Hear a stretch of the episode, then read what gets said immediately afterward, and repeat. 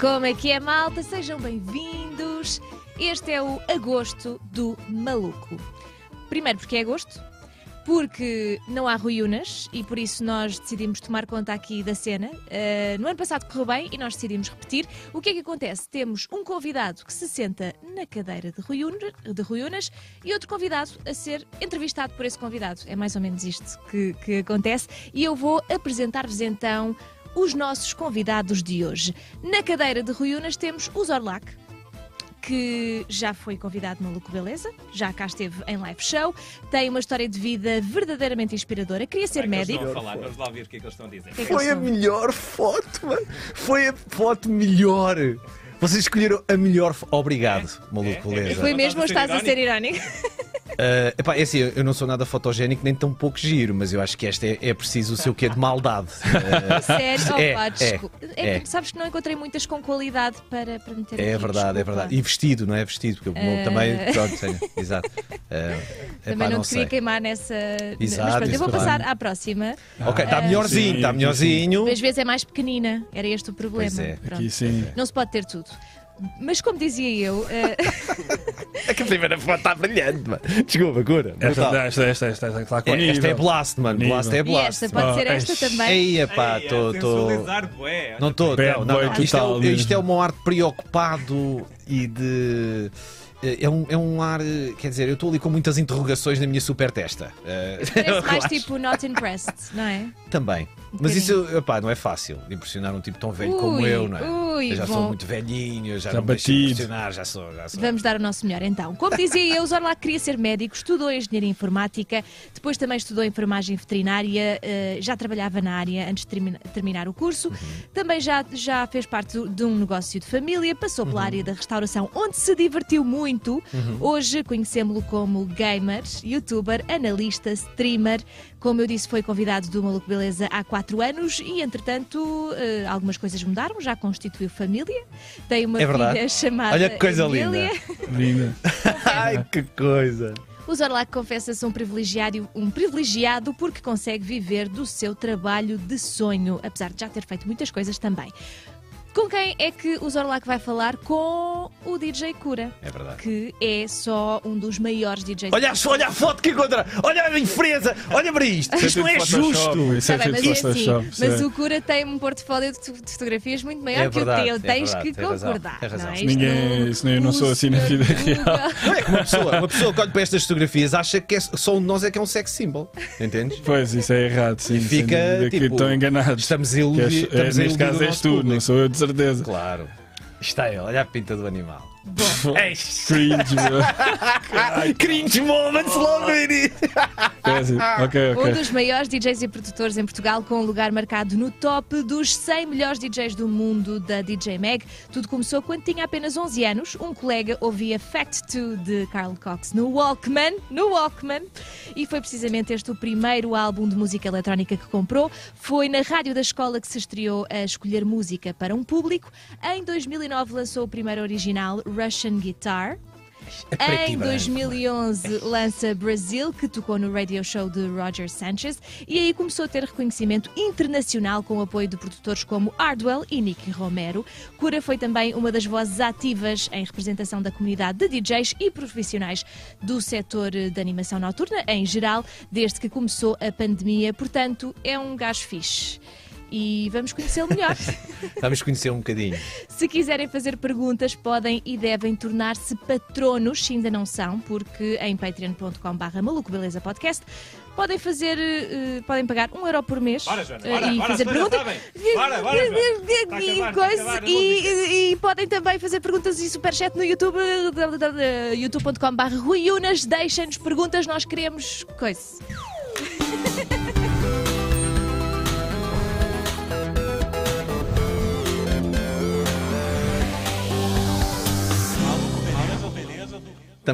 Estamos aqui com o grande Kura então. Epá, e tem que ser. Obviamente agradecer ao pessoal que nos vai acompanhando, porque senão éramos só 2 tipos extremamente inteligentes a ter uma conversa, mas vai de volta, ainda temos aqui algum quê de interesse, porque o nosso convidado é especial. Hoje o nosso convidado é especial, vale a pena conhecer este tipo.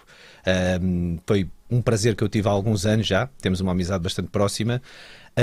E, Kura, a minha pergunta primeira tem que ser esta, obviamente, se estás minimamente confortável sentado nessa cadeira, porque este tipo não gosta muito de dar entrevistas. Olha, estou confortável porque estou aqui contigo também, já te conheço, né? Mas isto é sempre difícil. Não é difícil, mas é sempre estranho para mim este tipo de entrevistas. Pronto, mas como estamos aqui, estamos em família... Já estou mais tranquilo. Estás um bocadinho tranquilo. Sim. Mas tu sabes que tipo, eu também aperto um bocadinho. Sim, eu sou um bocado chato, sou um bocadinho fora da casca. Eu não sou ator de uma telenovela pirosa como a Unas, pá. Não sei lá com quem é que estás a falar. Bem, seja como for, para vos dar aqui uma noção de como é que isto se passou, como é que nós nos conhecemos, o Kura viaja muito, passeia muito, passa muito tempo longe da família e dos amigos. Vamos falar disso um bocadinho mais à frente neste podcast. E... Olha, acabou por ver a minha stream, encontrar-me na stream por acaso, divertir-se um bocadinho por ali, falar comigo e convidou-me para jantar. A reação do meu público foi grande loucura, está aí o Kura e eu não ouço música eletrónica, achei só, não é, todo o respeito, um DJ de qualidade, um tipo que é forte, que leva a bandeira lá fora, um tipo, um super tuga. Foi o que me pareceu, foi o que o meu chato me fez querer, apesar de eu saber zero de música eletrónica. O que é que acontece? Quando nos fomos conhecer, a teu convite... fomos jantar, e eu achava que a capacidade de dar relate com um tipo como tu ia ser muito difícil. Epá, eu sou um tipo de raízes humildes, entendes? O preconceito entrou, entendes? O preconceito, o estereótipo, isto é um tipo do punts-punts, com um Porsche, das discotecas, um playboy, não sei o quê. Epá, a sério, eu fui de boa fé, entendes? Mas eu sentia... Não conseguiste evitar, Não conseguia, eu achava que não ia clicar, e clicou, deparo-me com uma pessoa simples, super competitiva, super criativa, uma pessoa extrovertida, feliz, e a amizade, pronto, brotou com alguma naturalidade, diria eu. Eu acho que a maior parte, esta conversa introdutória para quê? Porque, sinceramente, eu acho que a maior parte das pessoas que está aqui sentada e que não te conhece, ou que não tem bem a noção do que é um produtor musical, etc., tal como eu não tinha, foi a primeira pessoa que eu conheci assim no ramo, e com essa magnitude, eu acho que temos que quebrar aqui o gelo. Mas o problema está relacionado com a primeira pergunta que eu te fiz. É que a tua parte... Eu li as entrevistas todas disponíveis, Kura.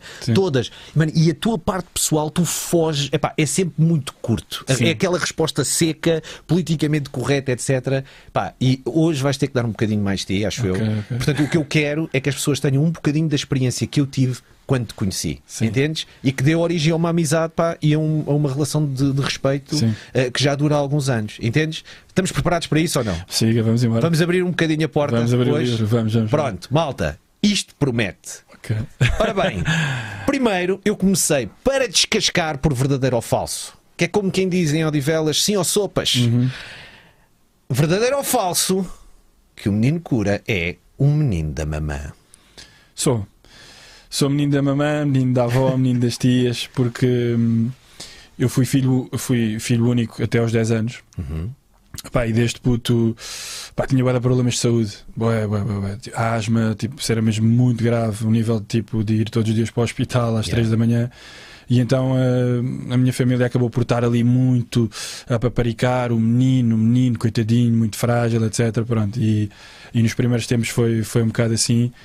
E houve sempre aquela preocupação das minhas tias, da minha mãe, ou seja, eu fui criado por mulheres, basicamente. Havia sempre a figura do meu avô, mas que não se metia muito, e então quem mandava lá em casa são as mulheres. Por isso é que eu também... E as darbas em casa. Sem dúvida. E daí também vem muito o respeito que eu tenho pelas mulheres hoje em dia. Hoje em dia não sempre tive, não é? Mas... Também tem muito a ver com isso. Como fui criado por mulheres, elas ensinaram-me como é que as coisas são. Não, é que repara, na tua primeira pergunta já estamos a quebrar estereótipos. Entendes o que eu estou a dizer? Tanto em termos de vulnerabilidade, que é completamente ao lado da imagem que tu tens, que é uma imagem de força, não é? De sucesso, macho, e também, não é? Aquele preconceito um bocadinho do menino do Playboy, do menino da Night, etc. E é um tipo que tem as mulheres lá em cima, não é? Sem dúvida. Respeito. Sempre tive. É a educação acima de tudo. É a educação que me deram sempre. Tive muita sorte. Tive sorte em ter uma família muito unida. Pá, risos super humildes também, super, yeah, super humildes, com todo o orgulho, percebes? Claro. Mas super humilde, nunca pudemos ter, pá, certas cenas quando era miúdo, não havia extravagâncias, mas nunca faltou pá, o básico, não é? Sempre tivemos tudo portanto, o essencial, comida na mesa, basicamente, sempre tivemos e nunca nos faltou nada. Agora, sempre tive pessoas que me fizeram ver as coisas como elas são. Pá, quando tiveram que ser rígidas, a minha mãe era rígida, a minha avó também, mete tudo em pratos limpos, a minha avó, yeah, já viste, ferros a voar dentro, pá, da casa do Cura, não brincam em serviço, literalmente. E então acho que isso ajudou a moldar-me também, yeah, e as minhas tias também são, têm personalidades muito fortes, são pessoas que gostam de acarinhar, mas também quando é para te chamar a atenção e para te guiar, elas sabem fazê-lo, e então todas elas tiveram uma parte muito importante na minha educação. E pronto, e basicamente é isso, ou seja, se me considero um menino da mamã, sim, um bocado, sim, não vou mentir. És um tipo independente, mas claramente menino da mamã. Eu já estive contigo, já estive com a tua mãe também, já os vi juntos, e acreditem no que eu vos estou a dizer, ele não mentiu. É um menino da mamã. E apaixonado. Sim, muito. Sim ou não? Muito. Muito? Muito. É bom. Pronto, isto é um bocado... Já estás tramado, menino. Estás tramado, pá. Estás a falar com um tipo que está com a mulher há 12 anos, sim, entendes? Eu já desisti, entendes? Isto já não dá para, já não há volta a dar, entendes? E em relação às mulheres, estás a falar com um tipo que só tem mulher, até o cão é cadela dentro de casa, portanto aquilo é só mulheres por todo lado. Mas então estás apaixonadíssimo e andas feliz, sim, da vida, mesmo com este, pronto, com esta altura menos boa pela qual, sim, estamos todos a passar. Tive a felicidade de conhecer uma pessoa que pronto, me preenche e como é que eu ia dizer, que é super compatível comigo, em todas as minhas falhas são qualidades dela, e pá, tive essa sorte. Não me quero alongar muito para também não estar a aparecer, claro, pá, agora estás aqui a dizer, claro, claro. Mas pá, pronto, tive essa felicidade, é uma pessoa que eu gosto bastante e que me identifico bastante, e que temos uma relação que para mim é completamente diferente de alguma experiência que eu tenha tido, porque eu sou uma pessoa às vezes um bocado infantil, okay, num cenário de relação, e ela faz-me crescer sem ter que me apontar erros ou falhas, conduz-me e incentiva-me a sair da minha zona de conforto várias vezes, sem ter que me pressionar, sem ter que forçar nada, e agradeço-lhe por isso, e tenho crescido bastante. Pronto, é... Sim, e ao longo desta entrevista nós vamos começar a perceber que tipo, não deve ser fácil de lutar ali de igual para igual com uma pessoa como tu, em termos de drive, em termos de criatividade, em termos de querer fazer as coisas, não é? Portanto, és um tipo mexido, és um tipo que gosta de meter as coisas a andar para a frente. Mas... Sim. Há aqui algumas coisas que levantam o seu quê de incompatibilidade. É ou não é verdade que quando compraste a tua primeira vivenda, compraste exatamente ao lado da vivenda da tua avó? Sim. Repara. Olha, isto é tão a rico fazeres o que tu fizeste. Não é por... É. Não. Não. Sabes porquê? Imagina. Daí a ligação que nós temos à nossa família é tão grande. E à minha avó especialmente. A minha avó é a matriarca. Okay. A minha avó... toda a nossa família gira muito à volta dela. Ela tem uma importância extrema, e então para mim, opa, é um privilégio eu poder aproveitar todos os segundos de estar ao lado dela. Okay. E então é um bocado por aí, e depois passam-se coisas que tu não consegues replicar se estiveres longe, do género. Isto são curiosidades, é uma brincadeira, claro que não é isso, por este motivo que eu estou ao pé da minha avó. Mas, por exemplo, se me falta um pacote de manteiga, bate à porta dela, avó, tens manteiga. É a super vizinha. É brutal. E ela está-me sempre a dar na cabeça porque eu não apanhei roupa, ou porque, sei lá, percebes, este tipo de cenas. Isto é impagável, e eu quero aproveitar o máximo de tempo possível com a minha avó enquanto ela cá está. Eu sei que ela vai durar muito mais anos, mas opá, eu quero aproveitar. E então foi a base da escolha, foi um bocado por aí. E em geral, a nossa família toda, da parte da minha mãe, vivemos todos a 5 minutos de distância. Epá, yeah. Portanto, está tudo habituado. E pronto, e não tendo esta questão do Covid, que entrou infelizmente nas nossas vidas, nós todos os domingos era sagrado a reunirmos todos em casa dela, e ela fazia lá o jantar, e toda a família se juntava lá. Pá, e aquilo era uma algazarra, todas as berras, olha aqui, isto, cá. Okay. Pá, é uma cena gira. Agora, para lá de mais dos teus gostos pessoais. Há aqui duas coisas, uma delas tens pinta de, a outra não tanto. Okay. Portanto, bodyboard e gaming. Uhum. Estas duas coisas, como é que é? Quando é que entraram na tua vida? São coisas que gostas muito, que ainda costumas fazer? O quão importantes é que são para ti? Sim. Olha, o bodyboard, deixei de praticar, mas antes de ser DJ, certo? Eu competia, pronto, ainda não era um nível muito elevado, mas já entrava em alguns campeonatos. Tens pinta do bodyboard. Tem. Malta, no chat, sim ou sopas, faz favor, pinta de bodyboard. Tem. É capaz, não sei. Tem. Mas era algo na altura eu gostava muito, muito mesmo. Eu passava dia dentro da água. Imagina um estilo de vida completamente diferente, porque eu levantava-me todos os dias às 6 da manhã para apanhar o mar sem ninguém. Era um estilo de vida completamente diferente do que é um DJ produtor musical, que não tens horários, vives à noite, basicamente, não é? Claro. Mas foi, e curiosamente, as coisas ligam-se sem tu forçares, porque a partir do bodyboard, uhum, eu vou trabalhar para uma loja de surf. E de material de surf, bodyboard, etc. E é aí que eu descubro ainda mais a minha paixão a paixão pela música sempre existiu, mas é aí que eu descubro a paixão pelo DJ, pelo DJing em si, que se diz. Porque o dono tinha o material lá, uhum, ele tinha uma mesa de mistura e 2 leitores de CDs, e eu nas pausas, quando tinha algum tempo, ia lá tentar fazer qualquer coisa, perceber o que é que era aquilo. Ou seja, que idade é que tinhas, mais ou menos, nessa altura? Opa, eu devia ter, sei lá, tipo 17... Para aí 17, 18 anos, 17, por aí. Eu não sabia nada, não tinhas... Pá, eu acho na altura, eu não quero estar a mentir, mas acho na altura nem havia YouTube. Pá, YouTube é 2008, acho eu. Não existia, YouTube. Andava tudo às escuras. Eu já sou uma carcaça também, não é? Epá, não tanto, né? Não tanto, né? Estou quase com 40. Mas para tu veres há quanto tempo foi, não é? Foi há imenso tempo.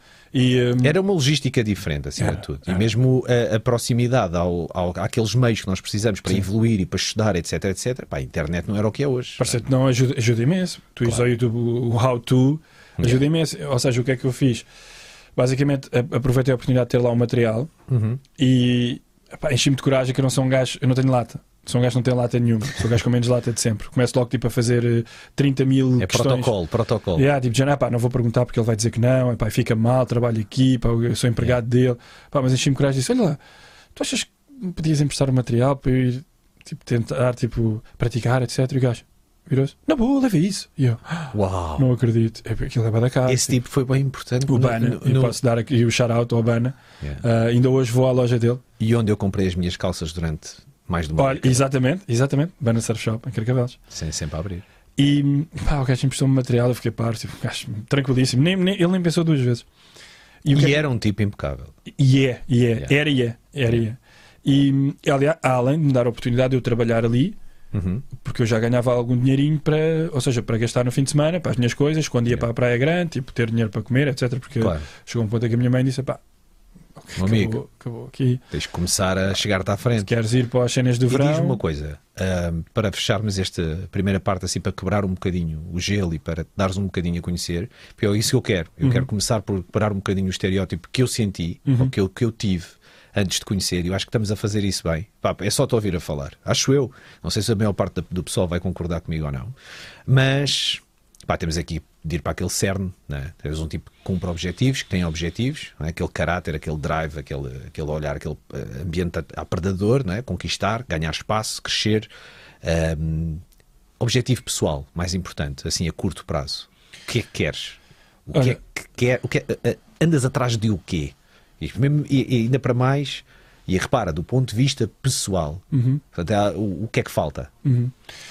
Olha, eu tenho um defeito, toda a gente, o ser humano tem, não é? E eu não sou diferente. Nós nunca estamos satisfeitos, isso é evidente, não é? Já percebemos isso. A minha carreira funcionou de uma maneira um bocadinho diferente, se calhar, do que a maioria dos artistas, ou do que alguns artistas, se assim posso dizer. Então tem a ver com o seguinte... Eu não planeei nada disto que aconteceu. Eu não disse, eu tenho que ser o melhor aqui, ou a minha música tem que fazer isto, ou eu tenho que ir tocar aquele festival. Nunca aconteceu isso. As coisas sempre aconteceram de uma maneira muito orgânica. Eu nunca pensei para mim, eu quero ser DJ. Aconteceu. E a minha carreira tem sido sempre pautada por essa questão muito orgânica e sem forçar as coisas. E acho que... E tem tido um sabor muito especial por isso. Obviamente que há certos objetivos que eu gostaria de traçar, mas eu noto que às vezes quando tu estás completamente obcecado por um... Obcecado num sentido até mais positivo, não é? Obcecado okay. Não é uma palavra positiva, mas... Sim, mas faz parte. Sim. Eu digo-lhe o drive, não é? Sim, o drive. Não é uma obsessão, mas é aquele drive, aquela motivação extra. Sim, mas no meu caso, especificamente, quando eu estou a bater tanto na mesma tecla, aquilo não vai acontecer para já. Okay. A vida encarrega-se de dizer, tens de esperar um bocadinho. Espera aí. Acalma-me uma beca. Calma aí, estás muito excitado. Calma-te aí um bocado. Mas... E também, às vezes serve para tu dizeres, ok, se calhar eu ainda não mereço fazer isso, não sou merecedor ainda, tenho que trabalhar mais, tenho que... Não estás preparado. Não estou preparado. Portanto, basicamente, esta pergunta é uma pergunta assim um bocadinho genérica, não é? Mas epá, é assim, são dois amigos a falar, para o pessoal que nos vai acompanhando, entendem? Epá, eu acho que este tipo de postura, estás a ver, para um tipo que já conquistou tanto, é tal coisa, não só se nota do quão sofreste e do quão lutaste para chegares onde chegaste. Eu acho que isso é um bocado reflexo desse caminho que tu fizeste, sozinho, sem cunhas, sem lobby, sem nada. Sim, é preciso sublinhar esse fator. Mas também é aquela ideia de teres os pés assentes no chão e teres uma autocrítica, entendes? Muito grande. Pá. Porque tu, quer dizer, podíamos estar aqui a falar com um super-homem, não é? Um tipo cheio de ego, é o que eu quero dizer como super-homem. Mas eu não é nada disso que tu transpareces. Agora, a crença está lá, que é isso que eu quero que as pessoas se percebam. Portanto, um tipo que é disruptivo e que é um autêntico animal competitivo no seu meio, não é? Um tipo que é estudioso, que é trabalhador, mas que tem a sua competência, que tem o seu drive e as suas convicções, mas que também tem o seu quê de vulnerabilidade. Pá, e tu competes contra ti próprio. Sim, é? Pá, tem um bocado a ver, imagina, tem um bocado a ver com a minha infância, isto tem tudo a ver com a minha infância e por isso é que eu sou tão autocrítico e eu acho que tenho a noção das coisas por causa disso. Tem a ver com o seguinte, imagina, desde que eu era miúdo, pá, eu sempre tive acesso a bons professores e tudo e mais alguma coisa. Olha aquela escolha, viste? Não vi. As mulheres são terríveis, pá. Bem, seja como for. Sempre tive bons professores, mas na escola... Sim, quem escolheu foi o Marco. Foi o Marco? Estás a meter gostos, Marco? Metem um gosto por mim, que eu não meti gosto nessas. Respeito, o Kura é meu colega e eu tenho muito respeito, não há cá essa... Não, então, mas tem uma camisola ali da seleção, homem. Sim. Ao lado, alguma vez, para uma coisa... Ora! Aqui está bem! Deixa um grande abraço aí para o Nuno, que trabalha na seleção e que manda aí as grandes camisolas. Impecável, um tipo impecável. E ele é que mandou-me aquela do... Tu representaste quando eles vestiram as personalidades na altura do Mundial. Sim. Tu foste uma das pessoas que vestiu a camisola da seleção. Do Euro. Foi no Euro? Do Euro. True. Isso foi para mim, pá, ele disse-me, olha, passa aí na cidade do futebol para tirarmos umas fotografias e eu fiquei logo em pânico. Eu, assim, pá, eu odeio tirar fotografias destas... Tipo, número 10, pá. Número 10. É ofensivo, pá. Cena mesmo. E é da final. Yeah. Tem lá, pá, tem significado aquela camisola. Yeah. É bastante giro, pronto, aqui a termos a possibilidade de espreitar um bocadinho o teu Insta, porque tu vais trabalhando bastante nas redes sociais, vais sendo uma pessoa o mais ativa possível, ainda que é o que eu acho sempre com o seu quê de distância em termos da parte pessoal, que é isso que vamos fazer aqui hoje. Portanto, eu neste momento agora vou utilizar-te um bocadinho para aquele know-how que uma pessoa como tu pode trazer para cima desta mesa, porque de certeza que temos gente aqui a ouvir-nos que são pessoas mais próximas ao teu métier do que outra coisa. Sim. Miúdos que adoram música eletrónica, pá, miúdos que veem a tua carreira e gostavam de ser DJs de sucesso ou produtores musicais, blá blá blá, viajar, etc, etc, etc.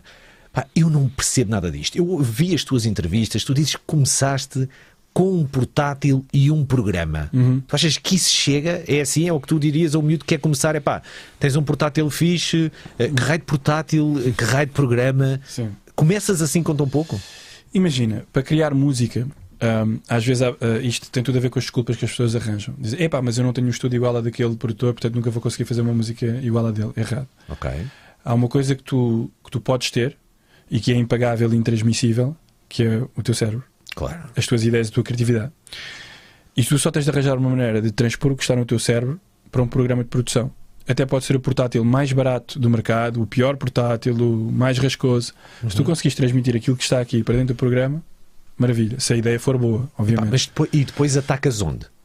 Depois de, não, ninguém te conhece, estás na, claro, na cave, na casa dos teus pais, claro, achas que tens ali uma cena boa e depois como é que tu tornas a coisa ainda melhor, que sim, preocupações, é que repara, uma coisa no processo criativo, quando tu chegas a um ponto, até ao ponto de lançamento, quando tu chegas àquele ponto em que, ok, acabei de criar claramente uma coisa, mas isto ainda precisa de ser polido, ainda precisa de ser trabalhado, como é que um jovem faz esse tipo de coisas?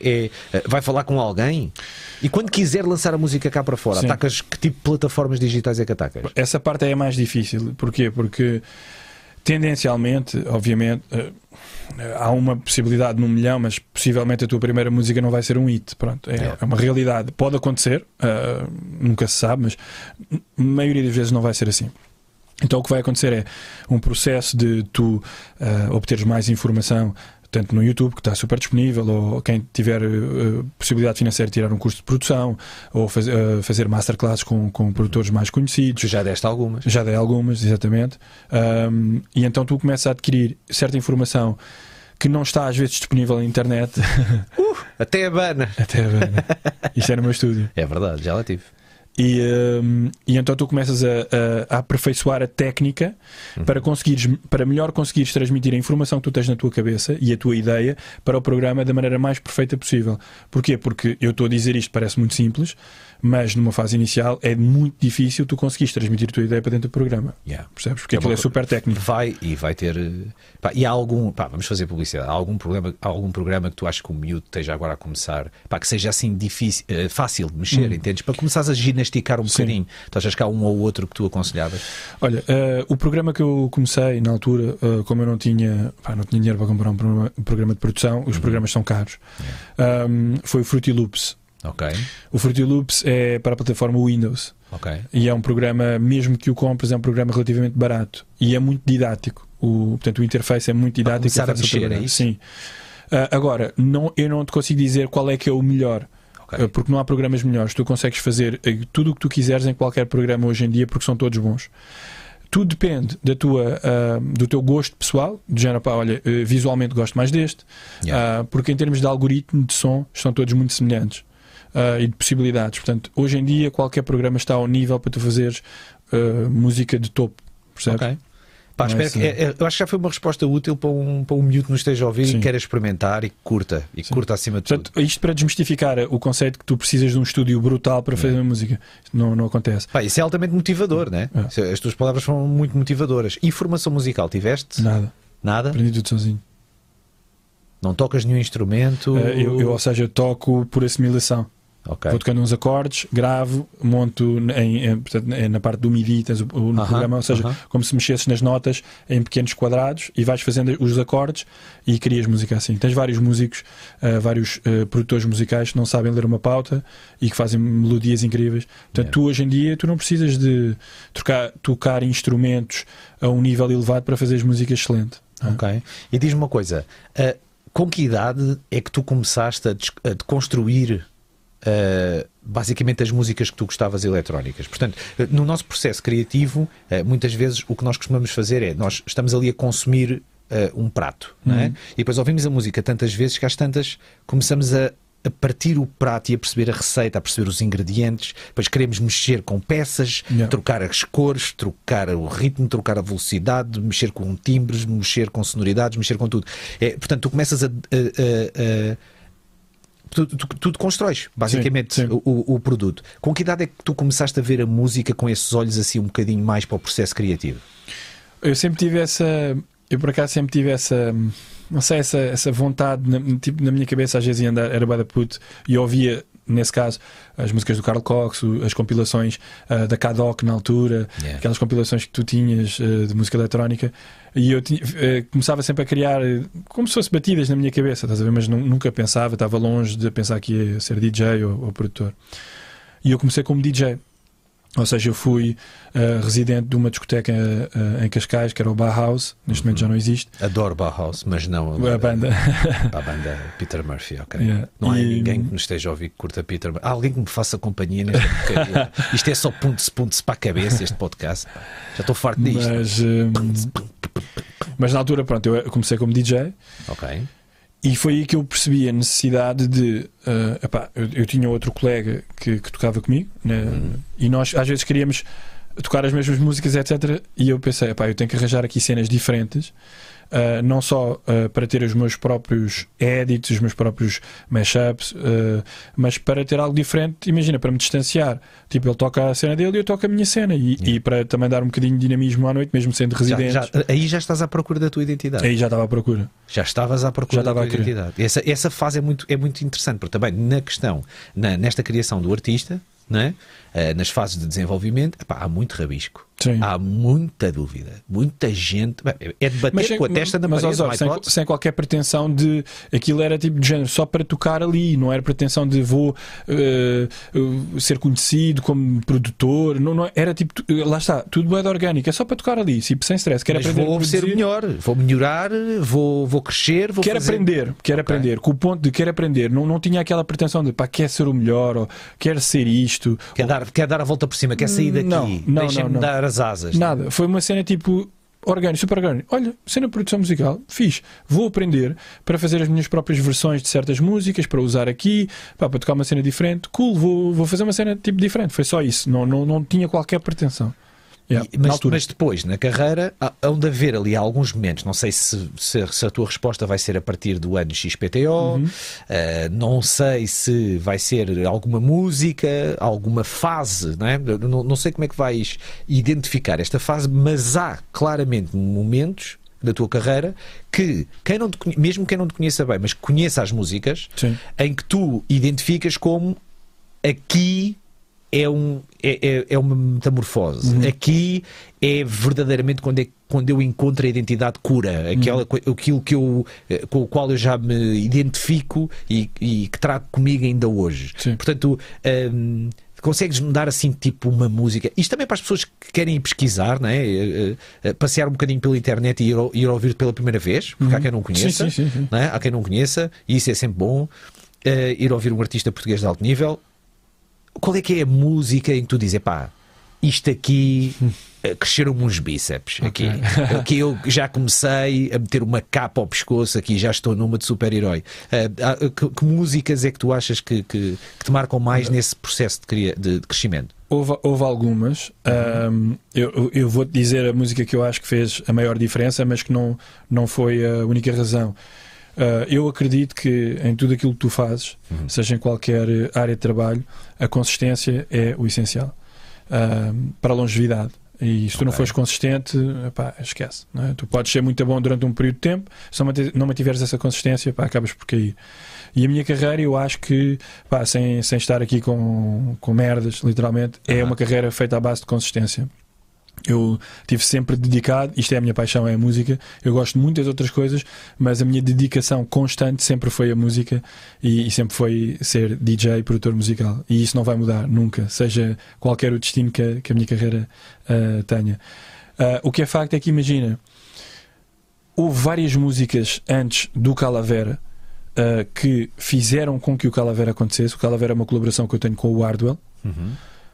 Mas houve várias músicas até lá que, música a música, foram fazendo pequenos impactos e elas todas juntas criaram um bolo que deu credibilidade, deu consistência ao projeto e que fizeram com que um tipo como o Hardwell, no auge da carreira dele, completamente tipo solicitado por toda a gente, se virasse numa entrevista e na altura ele disse que estava a fazer uma colaboração comigo, mas ainda não estava. Ele não me disse nada, basicamente.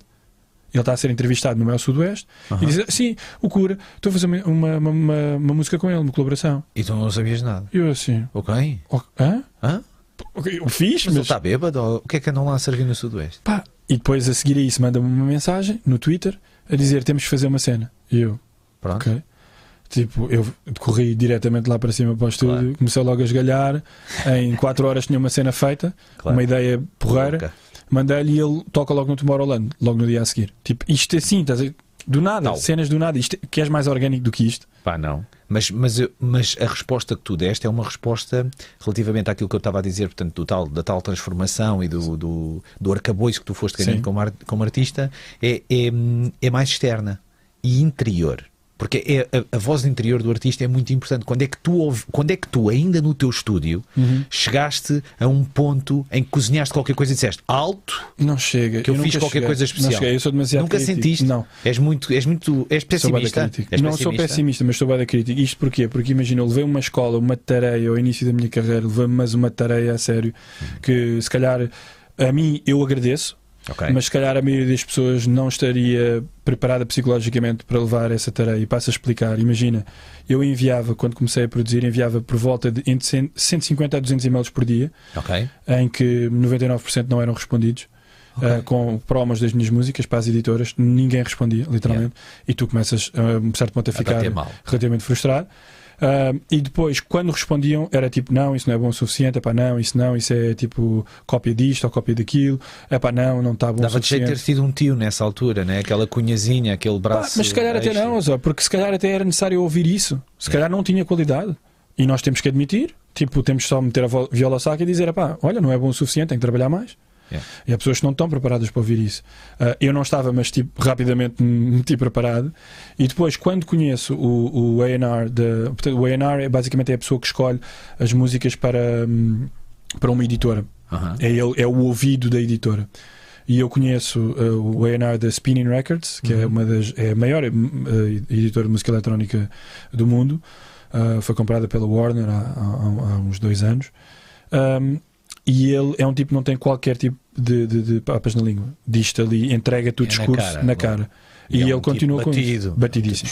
Eles, pá, todos os hits de música eletrónica foram quase tudo escolhidos por ele. E ele vira-se para mim e pá, todas as cenas que eu lhe mandava, ele dizia not good enough, not good enough, not good enough. Não é bom, não é bom, não chega, não é bom. Não. E eu, pô, não. Tipo, mas isto durante tipo 2 anos, 1 ano. E eu assim, estou a dar maluco, mas cara, isto não é para mim, meu. E depois o estranho era que os DJs começavam a tocar as minhas cenas. Yeah. Os Tiëstos, os Nick Romeros, o Hardwell, o Laidback Luke. E eu faço, mas os gajos curtem e tocam. Porquê é que os gajos não assinam as músicas? Pá. Até que depois aquilo, ele lá assina uma, mas numa sublabel tipo super pequenina. Yeah. De género, pá, já estou farto de ouvir-me, toma lá, segue lá. Está calado. E aquilo lá começa a funcionar, o pessoal curtiu e ele, ah bem. Pronto. E lá começa a assinar várias músicas, depois assinamos um contrato mesmo de label management, etc. E as coisas começam a surgir, depois isso coincide com as músicas com o Hardwell também. Ok. Tudo a acontecer. Ah, e pior, há uma história que eu não sei se já te contei. Força. Nessa fase de rejeição total, totalíssima, de mandar 200 e-mails por dia e ninguém responder, eu meto uma música no SoundCloud.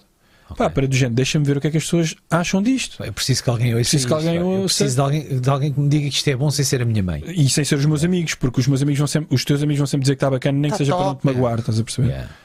E eu meti. Pá, e eu já tinha algum, não muita gente, mas algum pessoal que me seguia, porque eu era como DJ, o pessoal curtia ouvir, okay, e então já tinha ali uma basinha de pessoal que gostava de ouvir. Não era muita gente, mas que poderia ser crítico. E eu meto aquilo online no SoundCloud, o pessoal comenta, muita porreira e fixe, não sei o quê. E na altura, para tu perceberes, a editora mais conhecida além da Spinning era a Revealed, que era a editora do Hardwell. Uhum. Ou seja, tu editares uma música ali, aquilo disparava a tua carreira na altura, completamente. Pá, esquece. E recebo um e-mail 2 dias depois, que era de um gajo que era mark@sizerecords.com. A Size Records na altura era a editora do Steve Angello, Swedish House Mafia, tipo, eu ouvi aquilo e eu arrepiei-me todo. Claro. Fiquei maluco. Eu assim, porra, não acredito. Gajo, gostei muito da tua música, gostámos muito da tua música, manda-me a versão Wave para ouvir melhor. Mano, e eu, pá, achei aquilo um bocado, a abordagem muito pouco profissional, mas caguei, estava tão entusiasmado, mandei-lhe aquilo. Quando depois me apercebo, vejo, vou ao e-mail que enviei, e o e-mail ao qual eu estou a responder já não é mark@sizerecords.com, é mark.sizerecords@gmail.com. E eu, mas eu não respondi a este e-mail, eu respondi a terminologia @sizerecords.com. Yeah. Estranho. Pá, caguei naquela merda. Fui dormir sobre o assunto, o gajo nunca mais respondeu. Eu, porra, que estranho. Há um dia que vou tocar a Latada de Coimbra. Depois estava no estúdio com um amigo meu que é o Pedro Carrilho, um DJ também produtor. E onde é que isto vai dar? Yeah, onde é que tudo foste? Começam-me a ligar. Ei, mano, olha, acho que te roubaram uma música. Pois. Eu, roubaram-me uma música. Mas como? Mano, roubaram-te uma música, está lá no SoundCloud da Revealed. Esta música era tua? Eu, não, se calhar é parecida. Roubaram, não roubaram. Vai lá ver. Eu vou lá ver. Mete-lhe Alfa 25, era o nome do gajo. Eu, foda-se. Desculpa. Eu assim, porra, esta música é minha, meu. Isto é a minha música. Tipo, nem, não mudaram nada sequer. Isto é literalmente roubo. Isto não é plágio, é roubo. Yeah. Roubaram uma música. E, inclusivamente, o mais engraçado é que eu já tinha mandado essa mesma música para essa editora para umas 50 vezes e nem me respondiam. Eu fiquei danado, tipo, what the fuck, o que é que estão? Meu, um gajo... Tu reages a uma cena dessas. É loucos, meu, tu andas a mandar a música todos os dias para os gajos, o gajo nem te responde e tipo, como é o Zé Manel a enviar, já dá. Se for eu a enviar, já não dá. Então, mas como é que é possível? A música é minha, a música é a mesma. Pá, fiquei doido, fiquei mesmo... Então, contactei os gajos e disse, olha... Peço-me sua desculpa, mas essa música é roubada, isso é meu. E depois começou... que tu fizeste? Falaste com advogados? Ou... Não, porque é assim, começou toda a gente, os meus amigos, a spamarem aquilo, okay. E eles retiraram aquilo e contactaram. Pediram-me desculpa, disseram, olha, ok, mas agora tens que arranjar a maneira de provar. Tínhamos um ladrão aqui dentro, pois. É isso? E disseram, agora tens que arranjar a maneira de provar que a música é tua. Eu, sempre tá aqui no e-mail. As partes todas da música, porque yeah. Aquilo tem várias secções, mandei-lhes as partes. A parte técnica, pronto, tudo bem. Mas calma, isto é ainda um plot twist ainda mais interessante. Ai, meu Deus. Os gajos dizem... Peraí, que isto já estava bom. Não, calma. Os gajos dizem... Ok, Kura, pedimos imensa desculpa, vamos editar a música na Revealed. E eu... Ai, mano, é agora, meu fogo. Tanto esperei por este momento, até chorei. Tipo, fiquei mesmo bem emocionado. Eu assim, é o meu momento, estás a ver? É. Tanto que eu lutei para ter esta oportunidade. Fogo. Significava bué para mim, era uma validação, percebes? Claro. Tinha estado 3 anos a produzir para isto. A música sai num EP, chamava-se Talent EP. Era eu e 2 tipos holandeses. A minha música atingiu os tops, foi logo tipo o número 5 do top do Beatport. Na altura o top do Beatport tinha uma grande força. E dos outros 2 tipos aquilo não deu nada. E eu pensei, bom, isto agora dá-me aqui uma porta aberta. Se a música se deu bem em termos de vendas, dá uma porta aberta para editar mais cenas. Mandei mais músicas muito melhores que aquela na altura. E mesmo agora a frio consigo te dizer que eram melhores. Não aceitaram nada. E foram apoiar um dos holandeses que não tinha, que não deu nada. E eu, mano, mas eu mandei tipo um almanac para aí 10 músicas novas, não me aceitaram uma música. E eu, foda, meu. Fiquei mesmo de rastros, estás a ver? Completamente de rastros, porque como é que tu explicas isto, percebes? Mano, eu não sei, eu estou a ouvir, eu estou completamente estupefacto, entendes? É? Eu sei que essas coisas têm muito, né? Aquela tal típica. É incrível, estás a ver? É típico, o tipo, olha, todos ali. O Nuno Agonia está connosco. Boa noite a todos e um grande abraço. Epa! O grande Nuno Agonia, menino. Big Spender. Ora, quem é ele? Olha, quem é ele, pá. 5 estrelas. Ainda há pouco tempo andei a passear pelo canal dele porque a prenda de... Eu costumo ver. A prenda de aniversário que eu dei à minha mulher foi um telemóvel. Onde é que achas que eu fui escolher o telemóvel? Foste lá ver qual é o A-Team, não é? Claro. O tipo vai ali ao melhor, vai ali spamar. Sim, senhor, mas temos aí gente connosco. É esta hora. Espero que estejam a curtir da conversa, epá, e espero que de certa forma e acho que vamos tendo aqui alguma informação que é bastante valiosa. Esta parte que eu tinha preparado da entrevista era um bocadinho nesse aspecto. Sim. Mas falta a pergunta. Não, mas isto para mim é mais difícil. Desculpa interromper, eu estava a dizer isto para te explicar o quê e para dar um bocadinho a sensação lá para casa, porque isto às vezes não é contado. Quando tu vês um artista com sucesso, ele não te vai contar estas efemérides, não é? Então é interessante quem esteja a começar, estar preparado para levar a maioria das vezes não, e para saber lidar com isso. E segue a tua vida. Pior do que não, não é? E pior do que não. Vais levar com coisas que nem tu próprio. Há umas que te metem dúvidas. Há outras que tu pura e simplesmente não consegues perceber. Como é que tu entendes isto? Não é? Não faz sentido. Tu tens mais performance. Não sei, parece que estás a falar do Senhor dos Anéis ou qualquer coisa. Isto vai passar na Netflix ou qualquer coisa. É uma coisa de ficção científica. Mas olha, a minha atitude foi do género: ok, pá, eu sei aquilo que eu produzo. Okay. Sei que as coisas têm qualidade, senão os DJs não as queriam tocar ao vivo, porque ao vivo é que é a prova dos 9. Tu tens 1h30 de set ou 2 horas, tu não vais tocar uma música mais ou menos. Tu vais tocar a música que tu achas que vai-te rebentar a pista. E se eles as tocavam é porque eu sabia que elas eram porreiras e o meu tempo ia ter que chegar.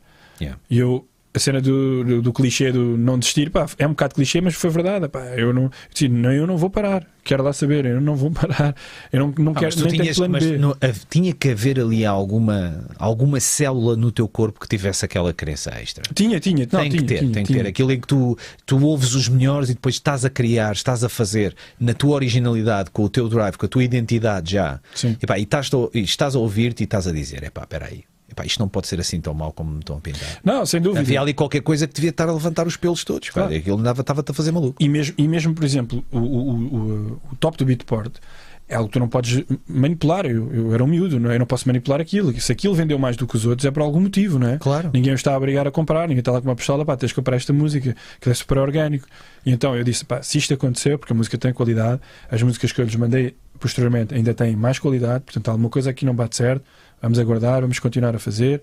Ah, e já estava a ter algumas datas aqui. E estás pronto para mais difícil? Bora, siga. Certo. É que esta para mim é aquela, pá, que eu acho que todas as pessoas que tenham tipo uma postura próxima da tua, seja em que arte for, eu acho que isto é uma coisa transversal a todos os artistas, que é basicamente como é que tu lidas com a pressão de teres tido sucesso no processo criativo. Eu não quero a pressão do teu dia-a-dia, entendes? Te reconhecerem na rua e teres que estar sempre com um sorriso na cara e pronto para responder às pessoas, porque muda, não é? A fama muda, mesmo uma fama relativa como a minha, não é? Que sou um tipo pequeno, não em altura, mas entendes? Isso mudou a minha vida, entendes? E eu tenho que ter uma predisposição sempre que saio de casa diferente para lidar com esse tipo de pessoas que me reconhecem e que me seguem. Mas não é isso que eu quero. O que eu quero é dentro do teu estúdio. Okay. O que é de género, agora vou fazer o meu próximo hit. Como, depois de teres tido sucesso, com tantos miúdos a dizer, à espera que saia a tua música para irem mostrar às namoradas, pá, saiu a música nova do meu DJ preferido, ouve isto, vais-te passar, com tantos miúdos à espera desse momento, etc, que ficam ali, à espera que tu produzas, à espera que tu mandes cá para fora, não é, o próximo big step na tua carreira, epá, isso mudou a tua postura dentro do... És mais meticuloso, és mais... tens mais receio de mandar a coisa cá para fora, perguntas, quer dizer, procuras mais opiniões, se és mais acima de tudo meticuloso, é a palavra Sim. certa, epá, isso, e obviamente em termos de, porque tu sabes que há muitos artistas que lidam muito mal dentro do processo criativo com o sucesso, Sim. é que depois nada chega, nada serve Sim. para cumprir os pré-requisitos. Sim. Como é que tu consegues meter hits e hits cá para fora uns em cima dos outros, homem? Epá, isso, lá está, cada artista tem uma maneira diferente de lidar com isso e nem sempre é mais saudável, e a maioria das vezes não é. Okay. A maioria das vezes não é, porque tu tens uma pressão de querer fazer melhor, não é? Nunca vais querer fazer do género, vou fazer mais ou menos, ou vou fazer igual ao que estava e está a porrer. Pelo menos a maioria dos artistas tem sempre essa questão de querer fazer, de aperfeiçoar, não é? E trazer algo diferente. Eu não, nesse caso não sou diferente também. A questão é que quando eu me predisponho a criar ou a entrar num novo processo criativo, okay. eu tento beber outra inspiração. Seja, dás um reset, é isso? Dou um reset, porque imagina, eu estava muito ligado ao que se chamava na altura, se bem que eu nunca concordei, mas sempre muito ligado ao Big Room, o que se chamava na altura o som Big Room, que era o som que se fazia em 2003, 2014 até 2016, 17, que é aquele som muito festivaleiro. Yeah. E o meu som, apesar de ser um pouco mais forte na altura, tinha tendências tribais, tinha tendências indianas, tinha tendências muito world music, e não era à base daquelas melodias festivaleiras, sempre foi uma coisa muito, muito própria. E o que é que eu fiz? Eu quando comecei a criar algo novo, tentei-me distanciar um bocado desse estilo, correndo o risco de ser muito criticado, e fui muito criticado na altura. Porquê é que já não fazes Big Room? Não sei o quê, foste embora do Big Room, não sei bem. Ou seja, muita gente a reclamar, mas eu próprio, se eu já não acreditava naquele género, eu tive que me afastar. Eu não ia estar estás a crescer, não é? E não ia continuar a criar uma coisa. Não é fácil crescer, pá. Não é.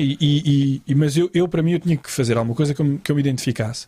Fazer uma fórmula já feita e refeita e batida, que eu não gosto, já não aprecio, só para agradar, não é a minha política. Então houve uma altura que estive ali bastante confuso do que é que havia de fazer, a tentar beber inspiração, etc, e a inspiração surgiu num dos tais dias mais inusitados. Posso dizer a história, por exemplo, o som que muda a minha, ou seja, que marca a minha mudança é o Lambo. Yeah. A minha mudança musical para os dias de hoje. Yeah. eu tinha que fazer um segundo passaporte, porque nós precisávamos de um passaporte. Olha, esta história começa a me arrebar isto. Tinha que fazer um segundo passaporte, porque um tinha que ser para eu viajar, para eu andar pelo mundo, não é? E o outro servia para pedir vistos, porque alguns vistos têm que ser pedidos com antecedência. E se eu tiver a viajar, não temos acesso ao passaporte, eles não podem carimbar, não podem pedir o visto, etc. Pronto. Então havia esse problema.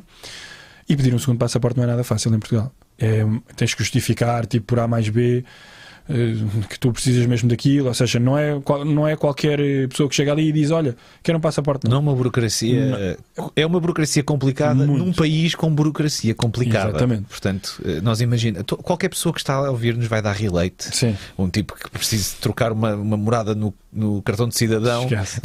Quase tem uma depressão, eu imagino, para chegar ao segundo passaporte. Então, e depois? E então, eu já estava para aí no quinto dia consecutivo a levantar-me às 6 da manhã e apanhar o trânsito que toda a gente apanha, e que dou valor a essas pessoas que todos os dias têm que levar. É um filme incrível e dou-lhes um valor incrível o ano inteiro a levar com isso. É de loucos, é cena de loucos mesmo. Sou um privilegiado a não ter que fazer isso, literalmente, e dou graças mesmo a Deus e ao meu trabalho. É incrível mesmo, mas pronto. E então todos os dias a levar com esse filme. E todos os dias era já não me lembro que embaixada que era, já não me lembro, mas pronto, é uma cena que nós íamos lá em Lisboa, eu e o Abílio, o meu tour manager. Já lá vamos, já falamos dele. E nunca dava. Eles diziam: não, falta este documento, não, falta aquele documento, falta outro documento, falta... E eu estou doido com isto, mas já não posso mais com esta cena. E voltávamos sempre para casa. Fomos para o meu estúdio e o Abílio vira-se e diz: faz aí um bocado de música. E eu: mano, tu achas que eu... Tu vais ter a cabeça feita em água, acho que eu agora quero fazer música, estás-me a dizer: não, fazem uma cena diferente, fazem uma cena tipo, fazem um tacaus. Não faço nada, mano, estás maluco, eu não apetece fazer nada disso. Faz aí. E eu: está-se bem, vá, vou fazer. E comecei a fazer uma cena completamente tipo fora da caixa.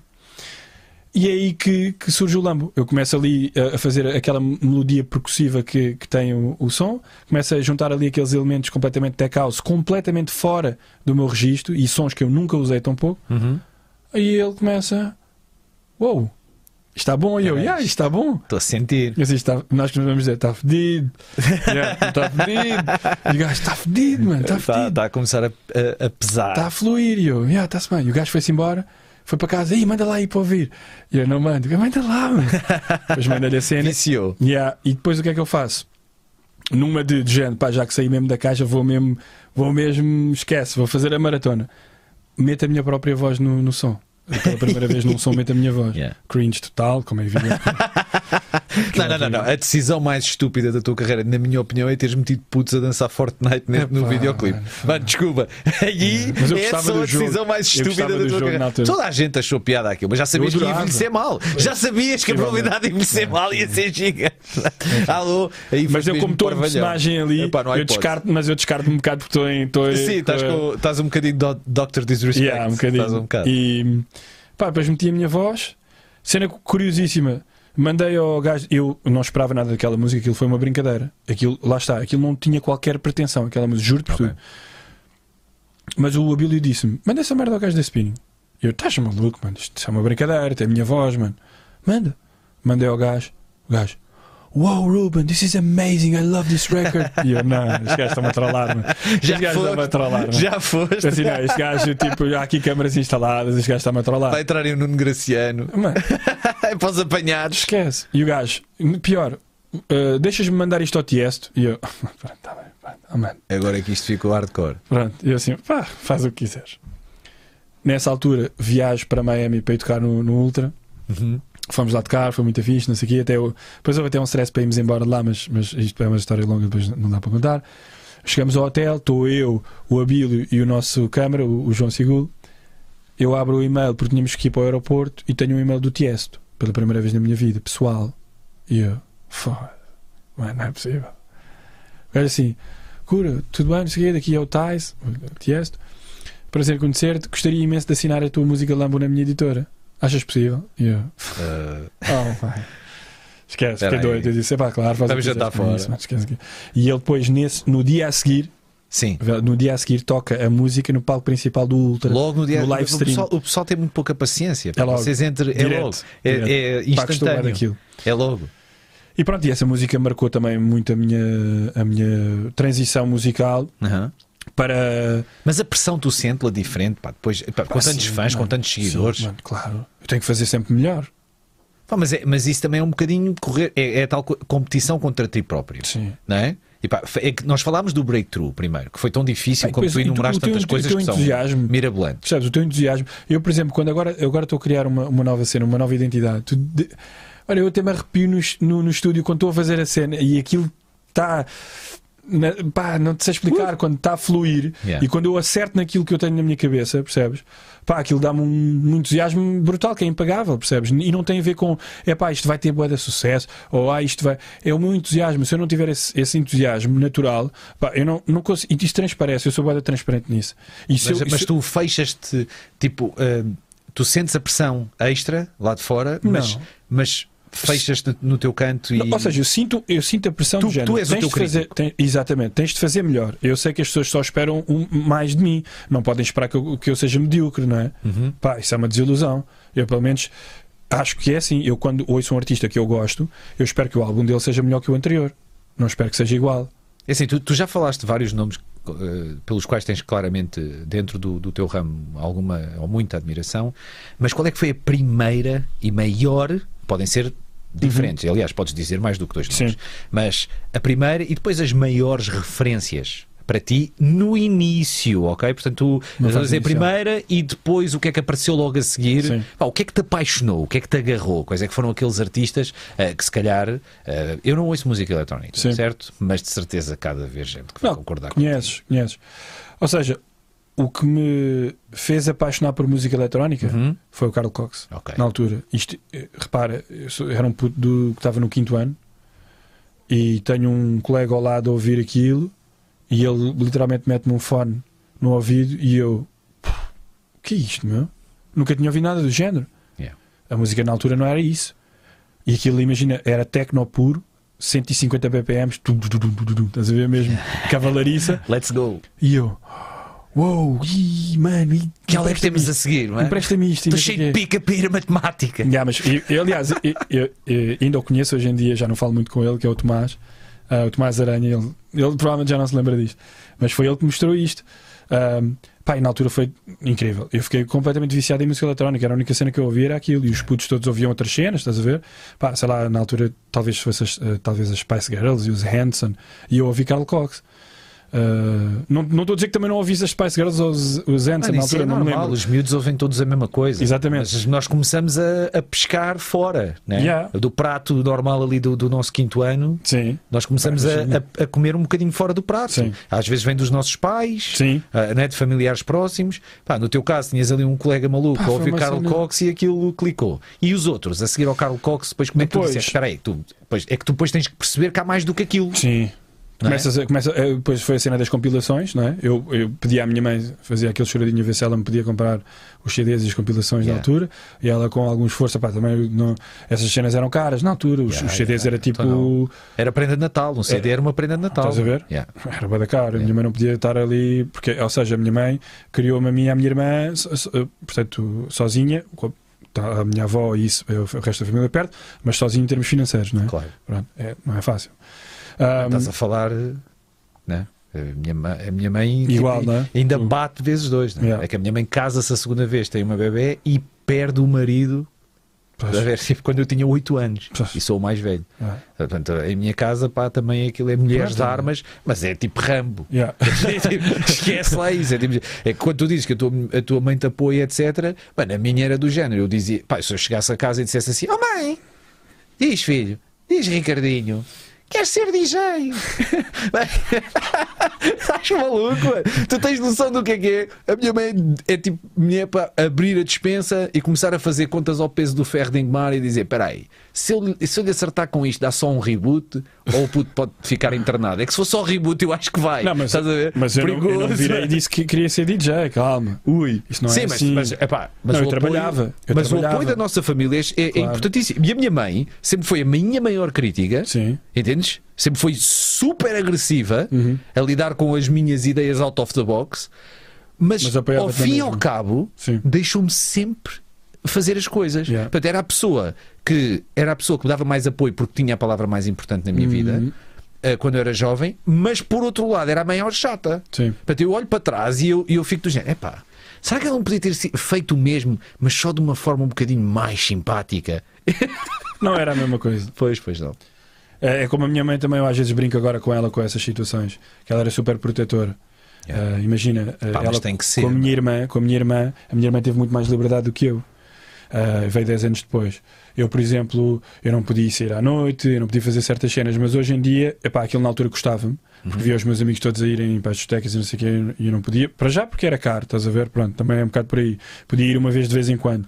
E depois porque, imagina, eu sofri tanto a nível de saúde quando era puto, pá, que ela via-me como aquela cena tipo, pá, eu tenho que cuidar aqui deste puto, senão o gajo, isto vai-se... não é? Então... E também como sozinha tem sempre aquele peso... tem sempre aquele peso em cima do ombro, que a responsabilidade é toda. É muito grande. Epá, é muito difícil. E nós só sentimos, olha, tu estás a sentir agora. Não é? Eu tenho a menina e divido a responsabilidade com uma super mãe que tenho lá em casa, entendes? E já sinto o peso nos meus ombros, que é uma coisa descomunal. Imagino sozinho. É de loucos, mano. É de loucos, não dá para quantificar. Só passando por ela. Olha, Ricardo Santos, ganda Ricardo, mano. Temos uma perguntinha. Sim. Lês tu? Não, não. Queres que leia eu? Força! Isto é gosto do maluco. Nós precisamos de renovar o ambiente. Sim, exatamente. Precisamos de um ambiente novo. Claro. Ricardo Santos, antes de mais, muito obrigado pela tua pergunta. Então é Joana. Diz ele, olá malucos, Kura, ainda antes do convite sentia que a EDM precisava de um twist, não digo em relação à música, mas à forma como se apresenta ao público. A típica cena de um artista numa mesa a passar música ainda é suficiente, ou o espetáculo visual que, por exemplo, o Tomorrowland trouxe faz mais sentido. O que achas? Abraço! Olha, grande abraço, Ricardo. Curioso, ainda bem que o Ricardo faz esta pergunta, porque ainda outro dia estive a falar com uma das pessoas que é mais influente na indústria, que é o agente do DJ Snake, que é o Steve. Um grande abraço ao Steve, se ele estiver a ver. E que agora a música eletrónica levou um twist super interessante, que é de downsize em termos de produção. Okay. As coisas estão muito mais industriais, minimalista, muito mais industrial, muito mais à base rave, como era anos 90, em termos visuais. E torna-se muito mais interessante, porque há 2 anos, 3, 4 anos atrás era tudo muito CO2, fogo de artifício, estás a ver? Tudo muito à base dos pirulitos. E depois, se calhar, a parte musical ficaria um bocadinho esquecida, e o contacto do artista com o público, o visual e aquela proximidade. E agora tu estás a aproximar mais o público de ti. Estás a criar um espetáculo mais intimista e para ser sincero, com menos merdas à volta. E então, um exemplo disso é o Chris Lake e o Fisher, que estão a fazer espetáculos nos Estados Unidos, estão a bater recordes todos de venda de bilhetes, uma cena inacreditável, recordes que não eram batidos há 10, 15 anos, salas de espetáculos nos Estados Unidos para 20 mil pessoas. Com o evento não tens um LED wall atrás, nem um plasma, não tens nada, tens pessoas a dançar atrás tipo Boiler Room. Assim, a pergunta do Ricardo, a mim ele pareceu-me que ele gostava dessa vertente, estás a perceber? E tu estás a ir contra essa vertente. Eu percebi que ele estava a dizer que precisava de levar um twist. Está lá um twist, mas se calhar um bocadinho ao contrário da ideia que ele estava a lançar. Eu acho que a questão do Tomorrowland é muito engraçada, é interessante a nível visual, é um espetáculo, realmente aquilo parece que estás num filme da Alice do País das Maravilhas, completamente, é incrível, até posso dizer que o chão que tu pisas está trabalhado por artistas, como é que eu te explico? Artistas plásticos.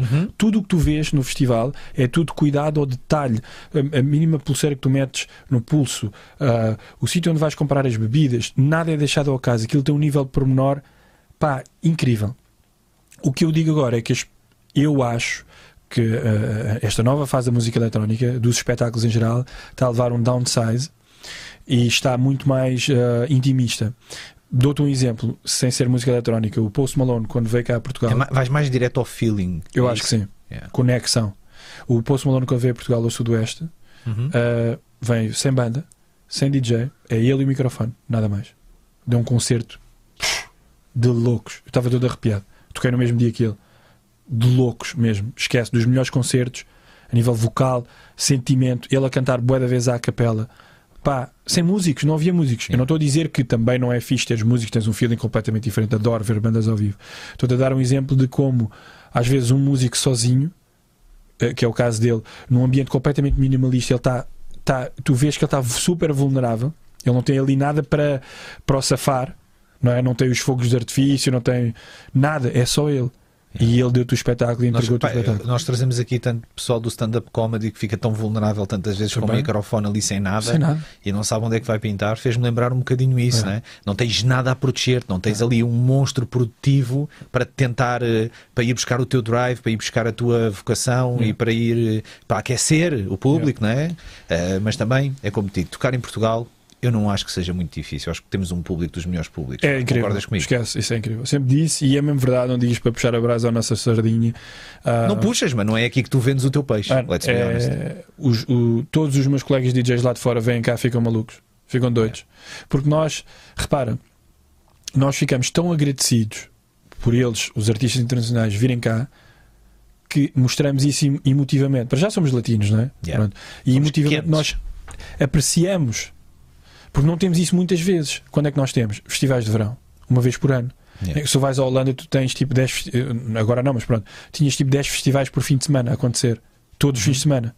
Nós não temos isso. Não, e não é só isso. Repara, mesmo quando vem cá uma banda, que eles dizem tudo, mesmo as maiores bandas, as que tens... É raro virem cá. Mas tá, e não é só isso. E são caras. E são muito caras. São caras para a nossa realidade. Para a nossa economia, para a nossa realidade económica. E depois, quem vai ver aquela banda, quem vai ver os Pearl Jam, pá, tem que aproveitar. Os YouTube, conhece as músicas todas. Tudo. Por isso é que vai, por isso é que paga. Faz aquele esforço económico extra. E sabe, e depois eles nem precisam de cantar. Eles sabem que não voltam cá. Os DJs é uma loucura, mano. O nosso público a saltar. É uma coisa incrível. É completamente outro. Imagina no caso dos Pearl Jam, deste um bom exemplo. Imagina que eles vinham cá este ano. Qual é a probabilidade de eles voltarem nos próximos 5 anos? É quase nula. Opa, não é o melhor exemplo, porque também já é uma banda que já não faz tudo a toda a hora, né? Mas estás a perceber? Já não está propriamente. Ou seja, quem for fã de Pearl Jam e os for ver, vai sair de lá sem voz, podes ter certeza. Vai arrebentar aquele chão todo, vai estar doido. Como já arrebentámos. É que nós não estamos aqui a falar hipoteticamente. Sim, e acontece. Já tiveste algum concerto para o Jam? Não tive, infelizmente. Eu já tive. Não tive essa oportunidade. Eu já ouvi 2, ou 3. Mas a Bia já teve. O do Restelo, é um dos melhores concertos da minha vida. É uma coisa completamente de outro planeta. E eu acho que em termos de público, tivemos melhor no concerto a seguir, que ou muito me engano, ou foi... no agora Altice Arena. Tenho quase certeza que foi no Altice. Mas eu acho que em termos de público ainda fomos melhor. Do género, ele cantou músicas em que nem sequer cantou. Eles não foram ao live? Não ouvia em festival. Eu não ouvia em festival. Eu normalmente de festivais fujo. Mas seja como for. E está tudo muito bonito. Temos música de fundo. Temos música porque temos um momento muito especial em que temos que agradecer à Twinkle por ser nossa patrocinadora. Ora, aí vem. Está na hora de falar sobre, então, um dos patrocínios do live de hoje, que é a Twinkle, uma plataforma para quem quer comprar casa e não tem o dinheiro todo para dar de uma vez, não é? Portanto, vai ter que recorrer a crédito de habitação, que é um compromisso muito grande. Nem sempre percebemos patavina daquilo que nos dizem nos bancos sobre taxas e spreads, essas coisas todas. A Twinkle simplifica isto tudo, ou seja, explica-nos também como é que vamos buscar a documentação toda que é necessária para fazer os pedidos de crédito. Nós enviamos a documentação de acordo com aquilo que nós queremos e depois a Twinkle, que é parceira de alguns bancos, vai enviar-nos as 3 melhores propostas, ou seja, para nós escolhermos aquela que nos interessa mais. Podemos fazer logo aqui uma simulação em twinkle.pt. Temos aqui também os bancos todos. Eu já pus aqui 250 mil euros, não é? Com 10% de entrada a 40 anos. Vamos calcular logo assim para ter uma ideia de quanto é que ficava. 528 euros por mês. Pronto. Interessante. Mas o melhor mesmo é pedirmos para nos ligarem, porque eles são muito simpáticos, simplificam, como eu estava a explicar. Queres que eu carregue? Pronto. Carregámos, eles ligam para nós, explicam-nos tudo e realmente é uma forma muito mais prática, muito mais simples de fazer um pedido de crédito à habitação. É a Twinkle, o crédito num piscar de olhos. É tipo um promotor, é isso? Ela faz o... É um intermediário, não é? Exatamente, é uma espécie de um promotor bancário que vai aos bancos todos ver onde é que te encaixas melhor como cliente, tendo em conta as tuas características. E prestam este serviço gratuitamente. Eles, como são parceiros dos bancos, depois lá se entendem com os bancos, não é? Sim, tem aqui muito. Sim, eles explicam. Olha, vou ver isto, não estou fora de brincadeira, vou ver isto. Eles explicam muito bem. Não, eles fazem isto por ti, basicamente. Em vez de estares tu a ir a todo o sítio e a descascar, e depois há uma conversa que correu melhor e outra correu melhor, estes tipos fazem tudo. E reparem que às vezes nós olhamos para a proposta de crédito e não percebemos nada do que está lá. Eu falo por mim, não percebo nada do que vem ali escrito e eles acabam por... Sim, mas neste caso, pronto, nós os dois estamos aqui à mesa, né? Temos outro tipo de arcabouço nesse aspecto. Para mim não percebo nada, basicamente era o que eu queria dizer. Muito obrigada à Twinkle pelo patrocínio ao Maluco Beleza. Olha, boa onda, hein? Boa cena. Okay. E não é um 760, porque senão aparecemos o Gosha. Yeah. Ficava aqui com um cringe para no YouTube. Isto estava tudo muito bonito, ok? Boas histórias. Yeah.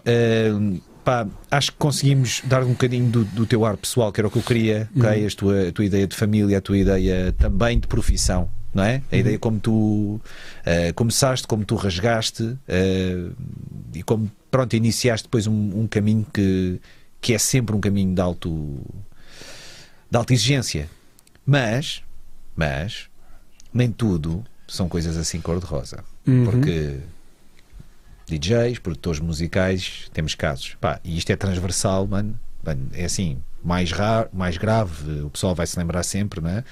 Problemas de saúde mental, né? Esgotamentos, depressões, pá, a chegar a suicídio, drogas, e várias e muitas, álcool,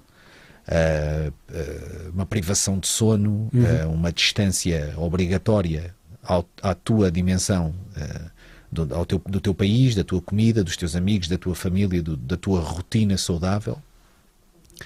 Tu que já tens esse andamento há alguns anos, tu consegues identificar de onde é que vem o problema. Portanto, tu achas que às vezes estás num meio, na tua profissão, e tu dizes assim, epá, isto tem que ser controlado, isto, tens mesmo que ter aquele escrutínio extra relativamente àquilo que tu rodeia, e tens que ser uma pessoa extremamente disciplinada. Tu sentes essa pressão, tu sentes esse perigo próximo de ti quando passas por 3 meses em que tocas a mais?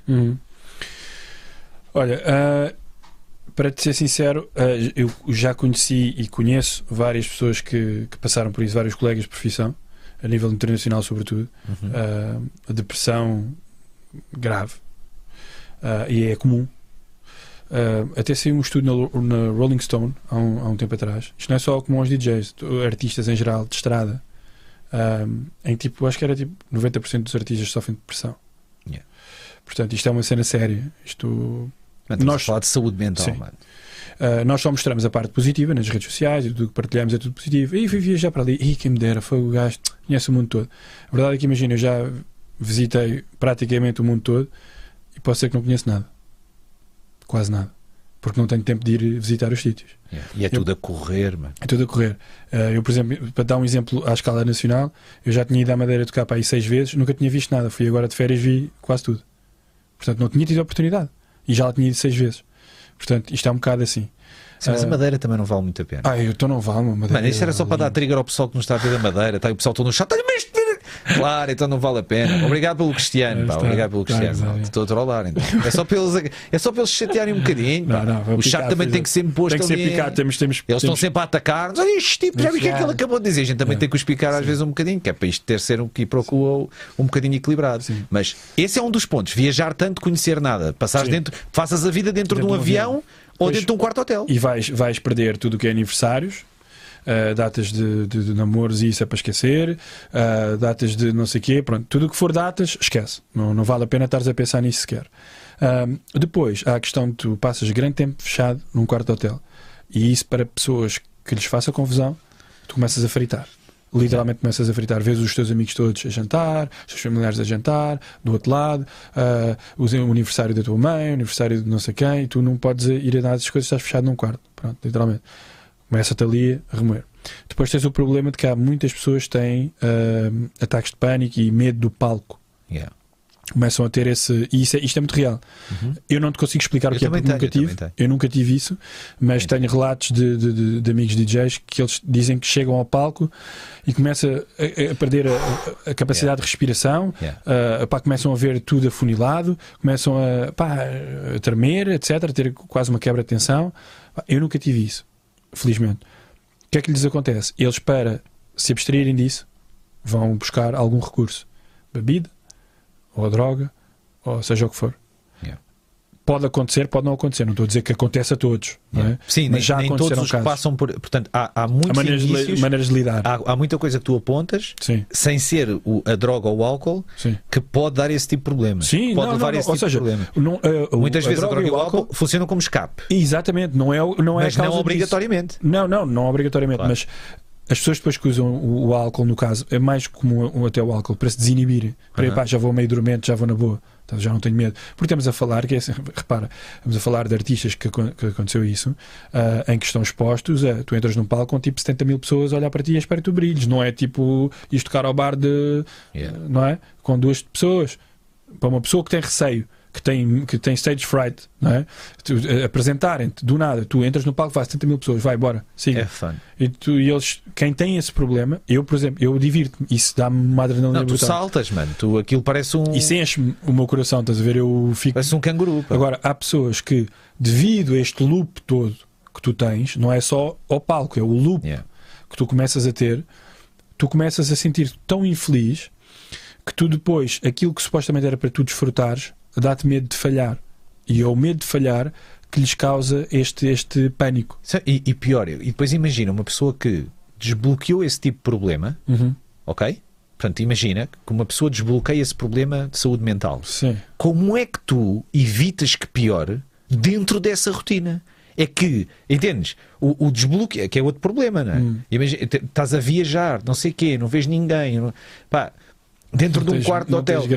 Entendes o que eu estou a dizer? É literalmente, basta abrires uma pequena cicatriz, uma pequena ferida, sim, aquilo vai-te cortar um braço. Vai-te cortar um braço. Portanto, é extremamente assustador e leva à pergunta mais importante, que é o que é que tu fazes, tanto lá como cá, para evitar essa espiral negativa, para não fazeres a ferida. Sim. Porque basta abrir uma pequena ferida. Sim. Olha, não te vou mentir, já houve momentos em que eu, se calhar psicologicamente, estaria mais desgastado, e não teria problema de admitir, e tu sabes, inclusivamente, pá, se eu tivesse tido alguma depressão, ou se tive, não sei, mas acho que não, tenho essa consciência, mas também tem a ver um bocado com a minha personalidade. Então, por exemplo, imagina, para mim ficar fechado num quarto não me faz muita confusão, porque eu pego num portátil, vejo streams, ou estou a produzir, e não, se eu tiver tipo 20 horas num quarto, para mim não me faz diferença.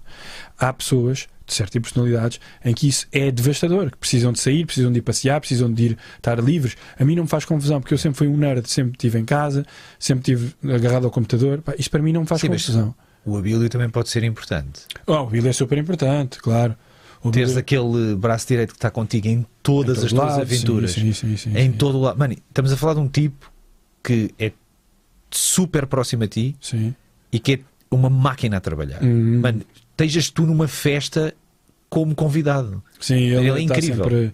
É uma pessoa que já me conhece há muito tempo, sabe os meus defeitos de cor e salteado. Sobretudo, pá, nessa parte ele é incrível, porque imagina, tipo, nós fazemos...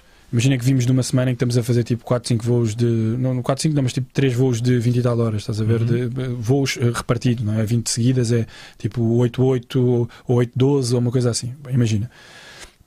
E aterramos e, pá, há algum problema no setup, ou alguém é tipo indelicado, uma cena, e ele já sabe, ele mete-me logo para trás e ele vai resolver a questão com aquela diplomacia dele, com aquela amizade. O promotor ainda fica amigo dele, ainda lhe passa um abraço. E eu, se calhar, já estava tão ali coisa que se calhar já não ia responder de uma maneira muito positiva, e que é uma coisa que eu depois me ia arrepender, porque eu não sou assim, estás a ver? Mas já estou tão desgastado de não dormir e de estar ali voos e voos e voos consecutivos, não ver a minha família, não ver as pessoas que eu gosto, não poderes fazer aquelas coisas tipo básicas. É um brother, né? É um brother in arms, completamente. E é uma pessoa que tem uma sensibilidade que para já é... Sabes aquelas pessoas que toda a gente gosta? É ele. Yeah. Isso é uma característica que não se ensina. Ou tu és esse gajo ou não és esse gajo. Sim, e ele tem um gajo. Carisma especial. Tá.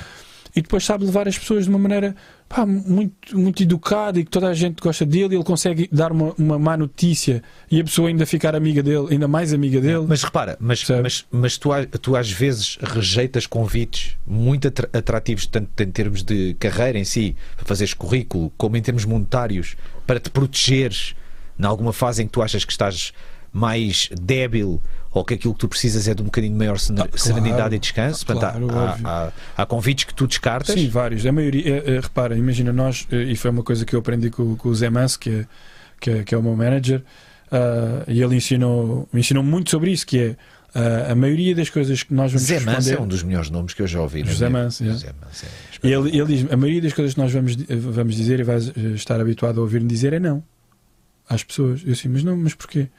Ah, porque não? Mas qual é o meu objetivo? Não é vendermos mais datas? E ele, não. O objetivo é as pessoas quererem comprar as tuas datas, mas não poderem. Eu, ok, olha, não percebo nada disso, faz o que quiser.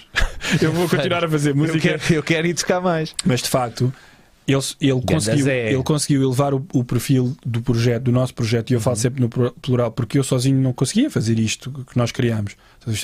São todos, mesmo não só do Abílio, mas os outros tour managers que trabalharam comigo também foram meus amigos, tanto o Tomás como o Nuno na altura, que foi o meu primeiro tour manager, que são amigos, estás a ver? Toda a gente, tanto o Zé como a Maria, João que trabalha no escritório, a Marta, o Nuno Silva, todas estas pessoas contribuíram de uma forma muito importante para a elevação do projeto e para a credibilidade do projeto. E logo a primeira coisa que ele disse foi: em bares não tocas mais. Acabou. E eu assim, então, mas aquele bar está a oferecer. Não vais. Discotecas só vais tocar em 3 por ano. E eu, tá maluco? Então vou viver do quê? Tá maluco? E ele... Não te preocupes. E depois imagina, ele decide subir o meu caixa. Eu já tocava sozinho, portanto, sem agenciamento, já tocava por um valor porreiro. E ele diz: e vamos aumentar já o valor para X. Eu, não, Zé, estás maluco, não dá.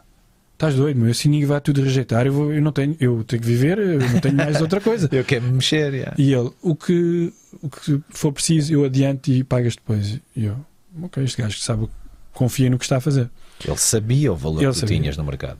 Mais até do que eu, ele acreditava mais.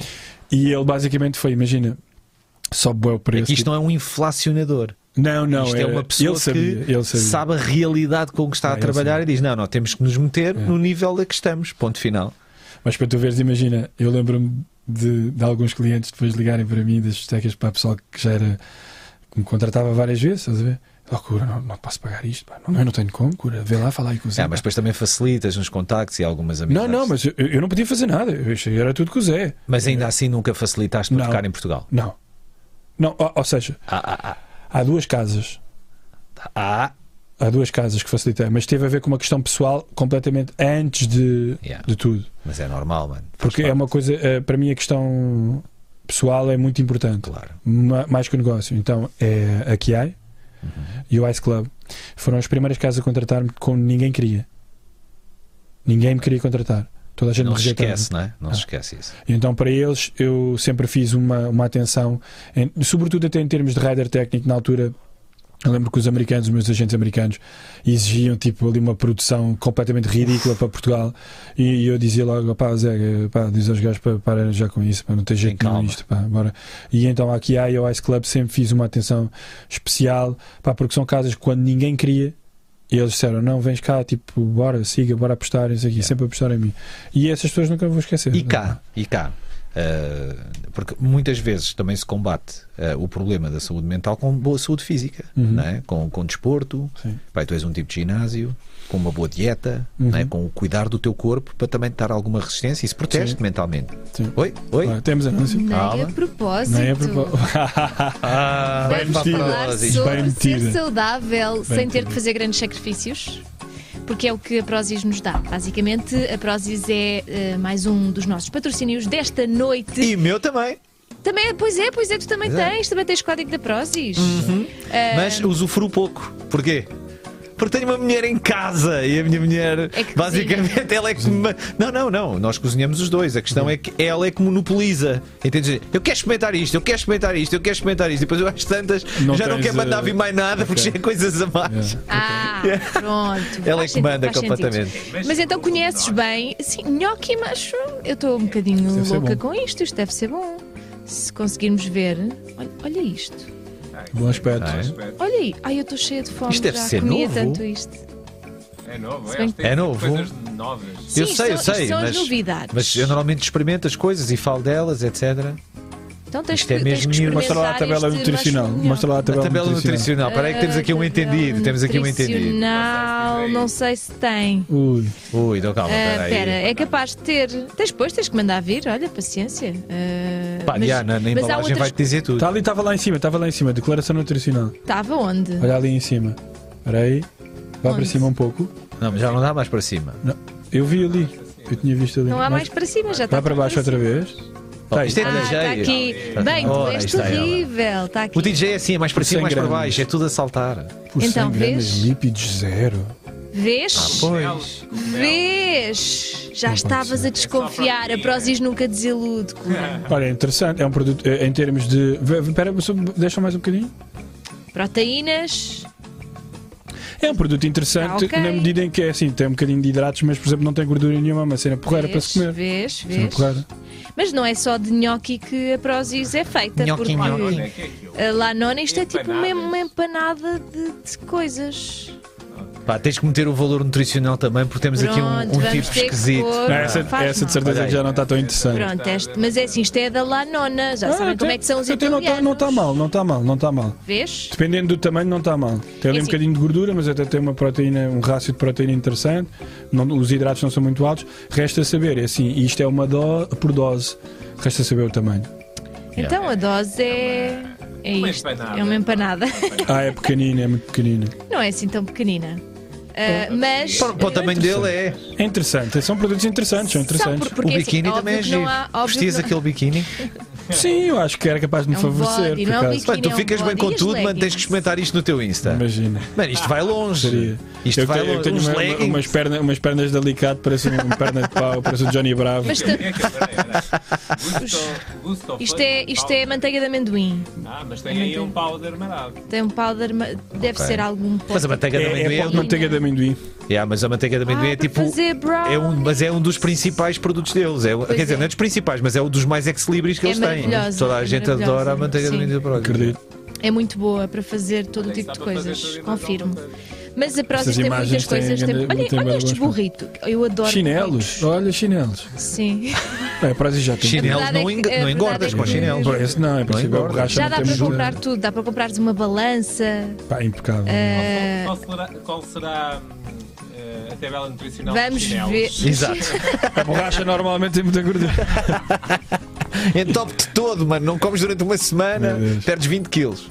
Mas olha aqui, layers gelato, creme de avelã. Ai.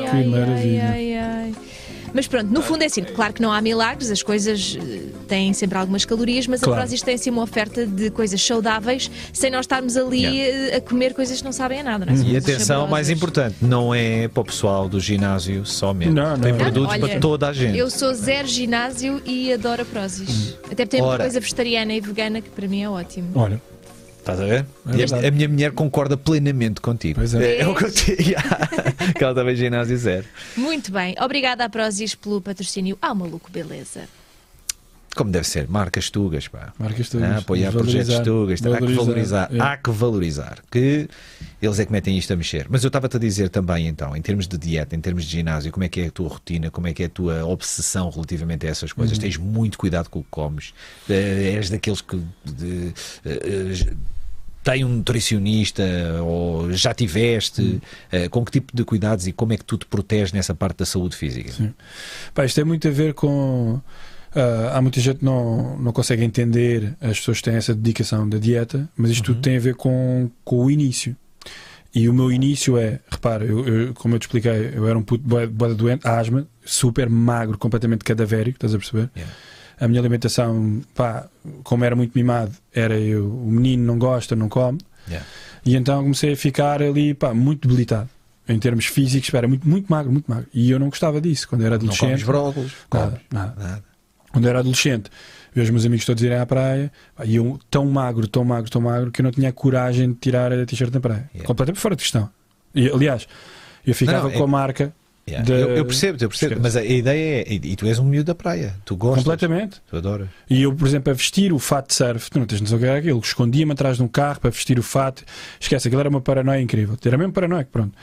E então eu disse, pá, só há uma solução, isto vai bem ou mal, vou para o ginásio, Isto na altura, lá está, não havia informação nenhuma, eu entrei no ginásio, pá, com 19 anos, tu não tinhas esta informação, não tinhas Prozis, não tinhas nada. Também estás magrinho aqui, olha-me para aquilo. Mas isto é treinar, isto é tudo mentira, percebes? Sim, tá bem, a treinar fica mais inchado. Na minha rua fugias igual aos outros, não penses?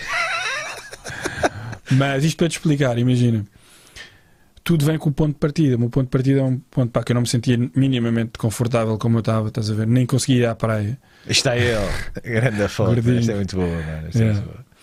Pá, então tinha que fazer alguma coisa, então entrei no ginásio e depois comecei a ler, o que é que eu posso fazer para isso não, cringe total.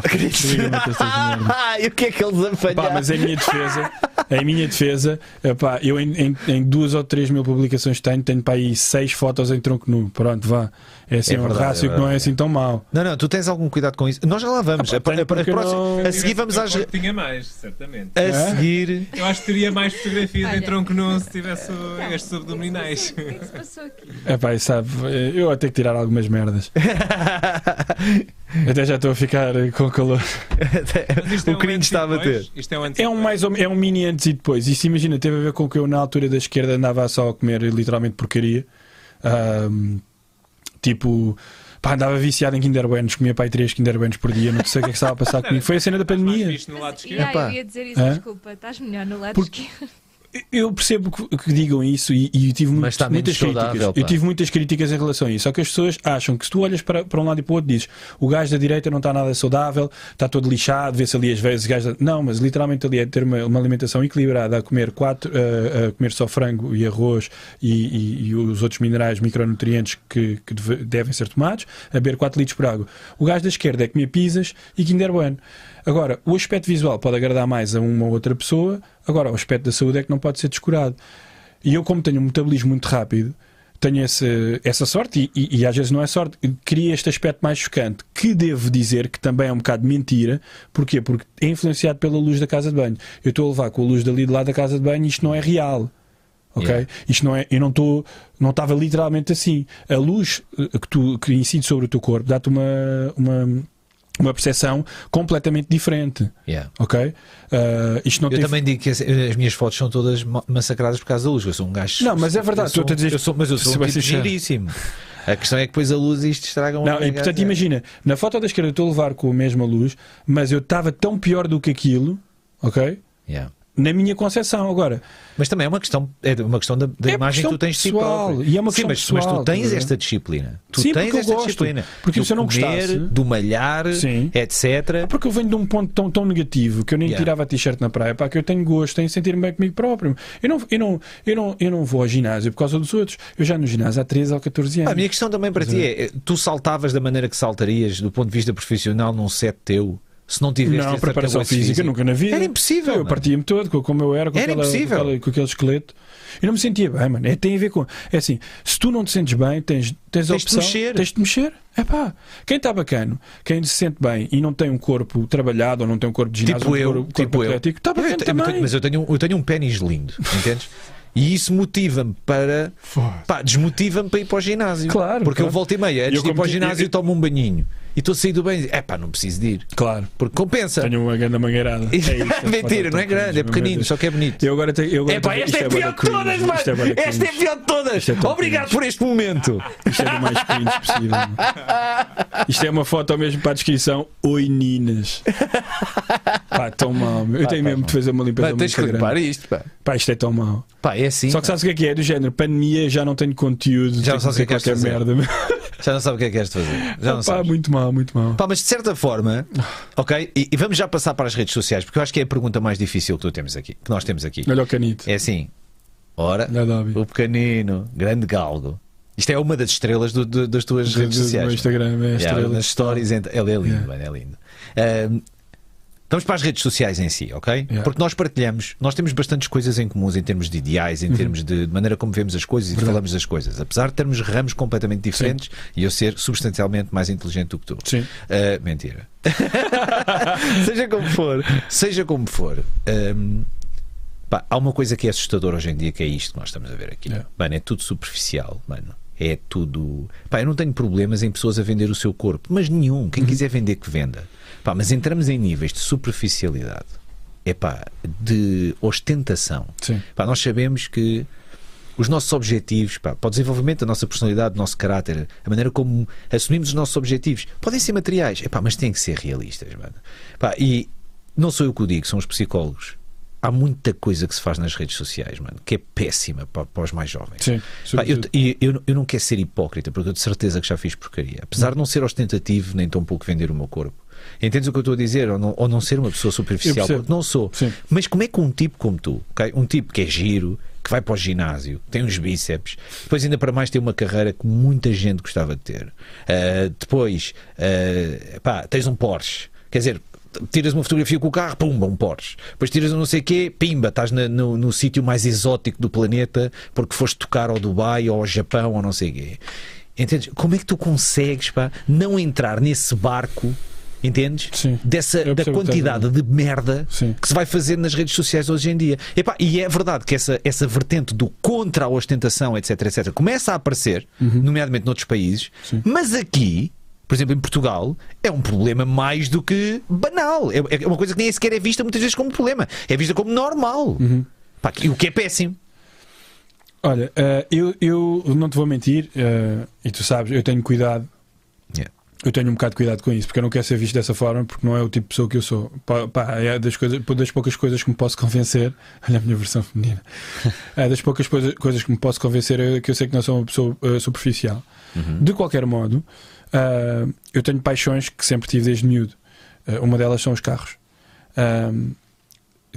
Sempre tive sonhos de certos carros. Pá, sempre tive. Eu lembro-me de estar na quarta classe, no quinto ano, e ter as revistas pequenas do Auto Hoje, e estar eu e os meus amigos a vermos as especificações, o torque dos carros. Pá, é uma paixão que eu tenho. Aí está ele. Ou seja, eu, por exemplo, eu vou-vos ser sincero, esta fotografia foi o maior debate de eu meter nas minhas redes sociais. Oh, mano, mas tinha que ser por causa também do... Eu vou-vos explicar porque é que meti. Eu comprei este carro, já tinha comprado o carro há muito mais tempo. Já tinha feito para aí 7 ou 8 meses e eu não tinha mostrado a ninguém que tinha comprado o carro, pá, porque já sabia que ia ser, entre aspas, atacado, não é? Aí agora, a pandemia, tem um carro novo. E isto foi comprado antes da pandemia, não teve nada a ver. Mas eu já sabia que ia ser criticado. Isto será a cor antiga. Sim, mas isso ia ser criticado pela ostentação. Mas eu não tenho que ser criticado. Mas a minha questão não é seres criticado, certo, pela ostentação. A minha questão é como é que tu proteges os mais jovens e que te veem como um modelo, entendes? Porque tu podes dar, de certa forma, alguns objetivos que são pouco realistas, entendes? Sim, mas, por exemplo, o meu conteúdo não se baseia nisto. Isto está uma vez lá e acabou. Yeah. E eu só meti porque os rapazes da Overlay fizeram um bom trabalho e nós tínhamos feito um acordo em que eu paguei na mesma. Isto foi pago, não foi oferecido. Claro. Mas fizemos um acordo que eu dava uma força aos rapazes e fiz o post da fotografia. Porque se não fosse isto, eu nem sequer meti esta fotografia no Instagram do meu carro. Estava completamente fora de questão, porque eu já sabia que ia sofrer algum tipo de represália por causa disto. E agora eu pergunto, imagina, alguém me deu este carro? Pois. Eu roubei alguém para ter este carro?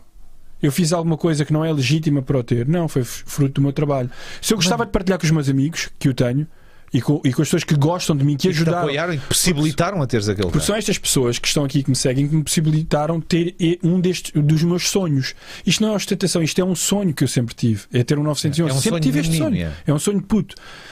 Mas eu sei que não o posso partilhar porque vou ser criticado, porque sou o gajo que está a mostrar para se mostrar. Mas nós os dois vemos isso como um problema. Não é? Porque há muita coisa que se faz nas redes sociais que é limitadora para quem tem. Pá, tu tens quantos seguidores? 200 e tal mil? Sim. Só no Insta. Uma coisa do género. Pá, e pessoas que podem não seguir a tua rede social, mas que seguem a tua música, não sei o que, são muitas mais. Sim. É pá, pá, não sei, mano. É assim, para mim é difícil, entendes? Isto é uma pergunta muito pessoal da minha parte. E que se calhar muitas das pessoas que estão connosco não vão dar muito relate. Pá, mas eu tenho muito cuidado. Por exemplo, tu ontem estiveste em minha casa. Yeah. De todo o tempo que tivemos em minha casa, qual é que foi a percentagem que eu tive sem a minha betar ao meu colo? Entendes? Assim, a tua bebé estar ao meu colo. 1%. Yeah, foi só mesmo no finalzinho. É, yeah, porque ela se foi deitar, porque ela já estava cheia de sono e adormeceu. É a tua prioridade. Agora, epá, eu tenho às vezes o cuidado de tirar a bebé do colo porque quer fazer qualquer coisa, uma story qualquer ou não sei o quê. Pá, mas eu não consigo evitar, mano. É como eu estou bem, entendes? É com a minha bebé ao colo. Claro. Tipo, eu não consigo evitar. Mas é tão. Pá, eu não tenho um Porsche, entendes? Não, tipo, se houver alguma fotografia que encaixe no carro, se encaixe no carro, eu não tenho muito esse problema. Imagina, eu acho que. E digo-te isto muito sinceramente. Mas isto é um problema que tem que ser resolvido, mano. Sim, mas ouve, eu acho que. E digo isto sinceramente, acho que quem me segue há um bom tempo sabe perfeitamente que a questão daquilo que eu tenho material é completamente irrelevante. O ter isto ou aquilo não me faz melhor nem pior do que ninguém. É exatamente a mesma merda. Vamos todos para o mesmo sítio. Mas é literalmente assim. Agora, isto na minha... eu tenho este carro porque é uma paixão minha, genuína. É o meu gosto. E porque posso ter, porque se eu não pudesse ter, eu não tinha. Estás a perceber? E tu não precisas daquele carro para nada, let's be honest. Aliás, eu, sabes com o carro que eu ando durante a semana? É o Nissan Micra da minha namorada, porque é o carro mais prático para andar. Yeah. Eu estou-me a cagar de aparecer no ginásio com o Nissan Micra ou de aparecer no restaurante XPTO com o Nissan Micra. Quero lá saber. Estou-me a borrifar. Precisamos de um patrocínio da Nissan. Acho eu. Olha, era boa cena. Estás a ver? Porque eu falo, olha, falo bem do Nissan a toda a gente. Caso. Olha, para os dois. Mas a verdade é esta. Eu estou-me a borrifar. Depois a gente responde no e-mail. Nós, todo o lado que vamos, vamos com o Nissan Micra e leva-nos de ponto A a ponto B. Serve o seu propósito. Não tem diferença nenhuma. Agora, aquilo é uma paixão minha. Como, por exemplo, tu teres... Mas tu usas o carro bastantes vezes. Tu, algumas, sim, algumas. Mas a maioria usa o Nissan. Percebes? Sim, o Micra é mais prático. O Pingo Doce é um bocado chato. Estás a perceber, não é prático. Mas não deixa de ser uma paixão, não deixa de ser um gosto que eu tenho. Isso tu podes ter, porque não? Agora, tu começas a equacionar tudo aquilo que tu fazes. Tu tens mesmo cuidado. Tenho cuidado. Eu tenho cuidado e sei que faço porcaria. Mas não sou um porcalhão. Entendem? Sim. Pronto. Mas também ninguém. Mas tu entrar nesse estereótipo, olha que é muito fácil. É muito fácil um tipo que não te conheça de lado nenhum entrar no teu. Entrar um tipo com braços, ver um tipo, ver um Porsche, ver um tipo de tronco nu, não sei o quê, com o cabelo, cuidado, com uma camisa pirosa e não sei o quê. Tipo, não é verdade? Não, mas repara, imagina, vou-te ser também sincero de uma certa forma. Repara, eu tenho o cuidado de não o fazer para não me lindrar as pessoas, sobretudo na altura de pandemia em que estamos. Pá.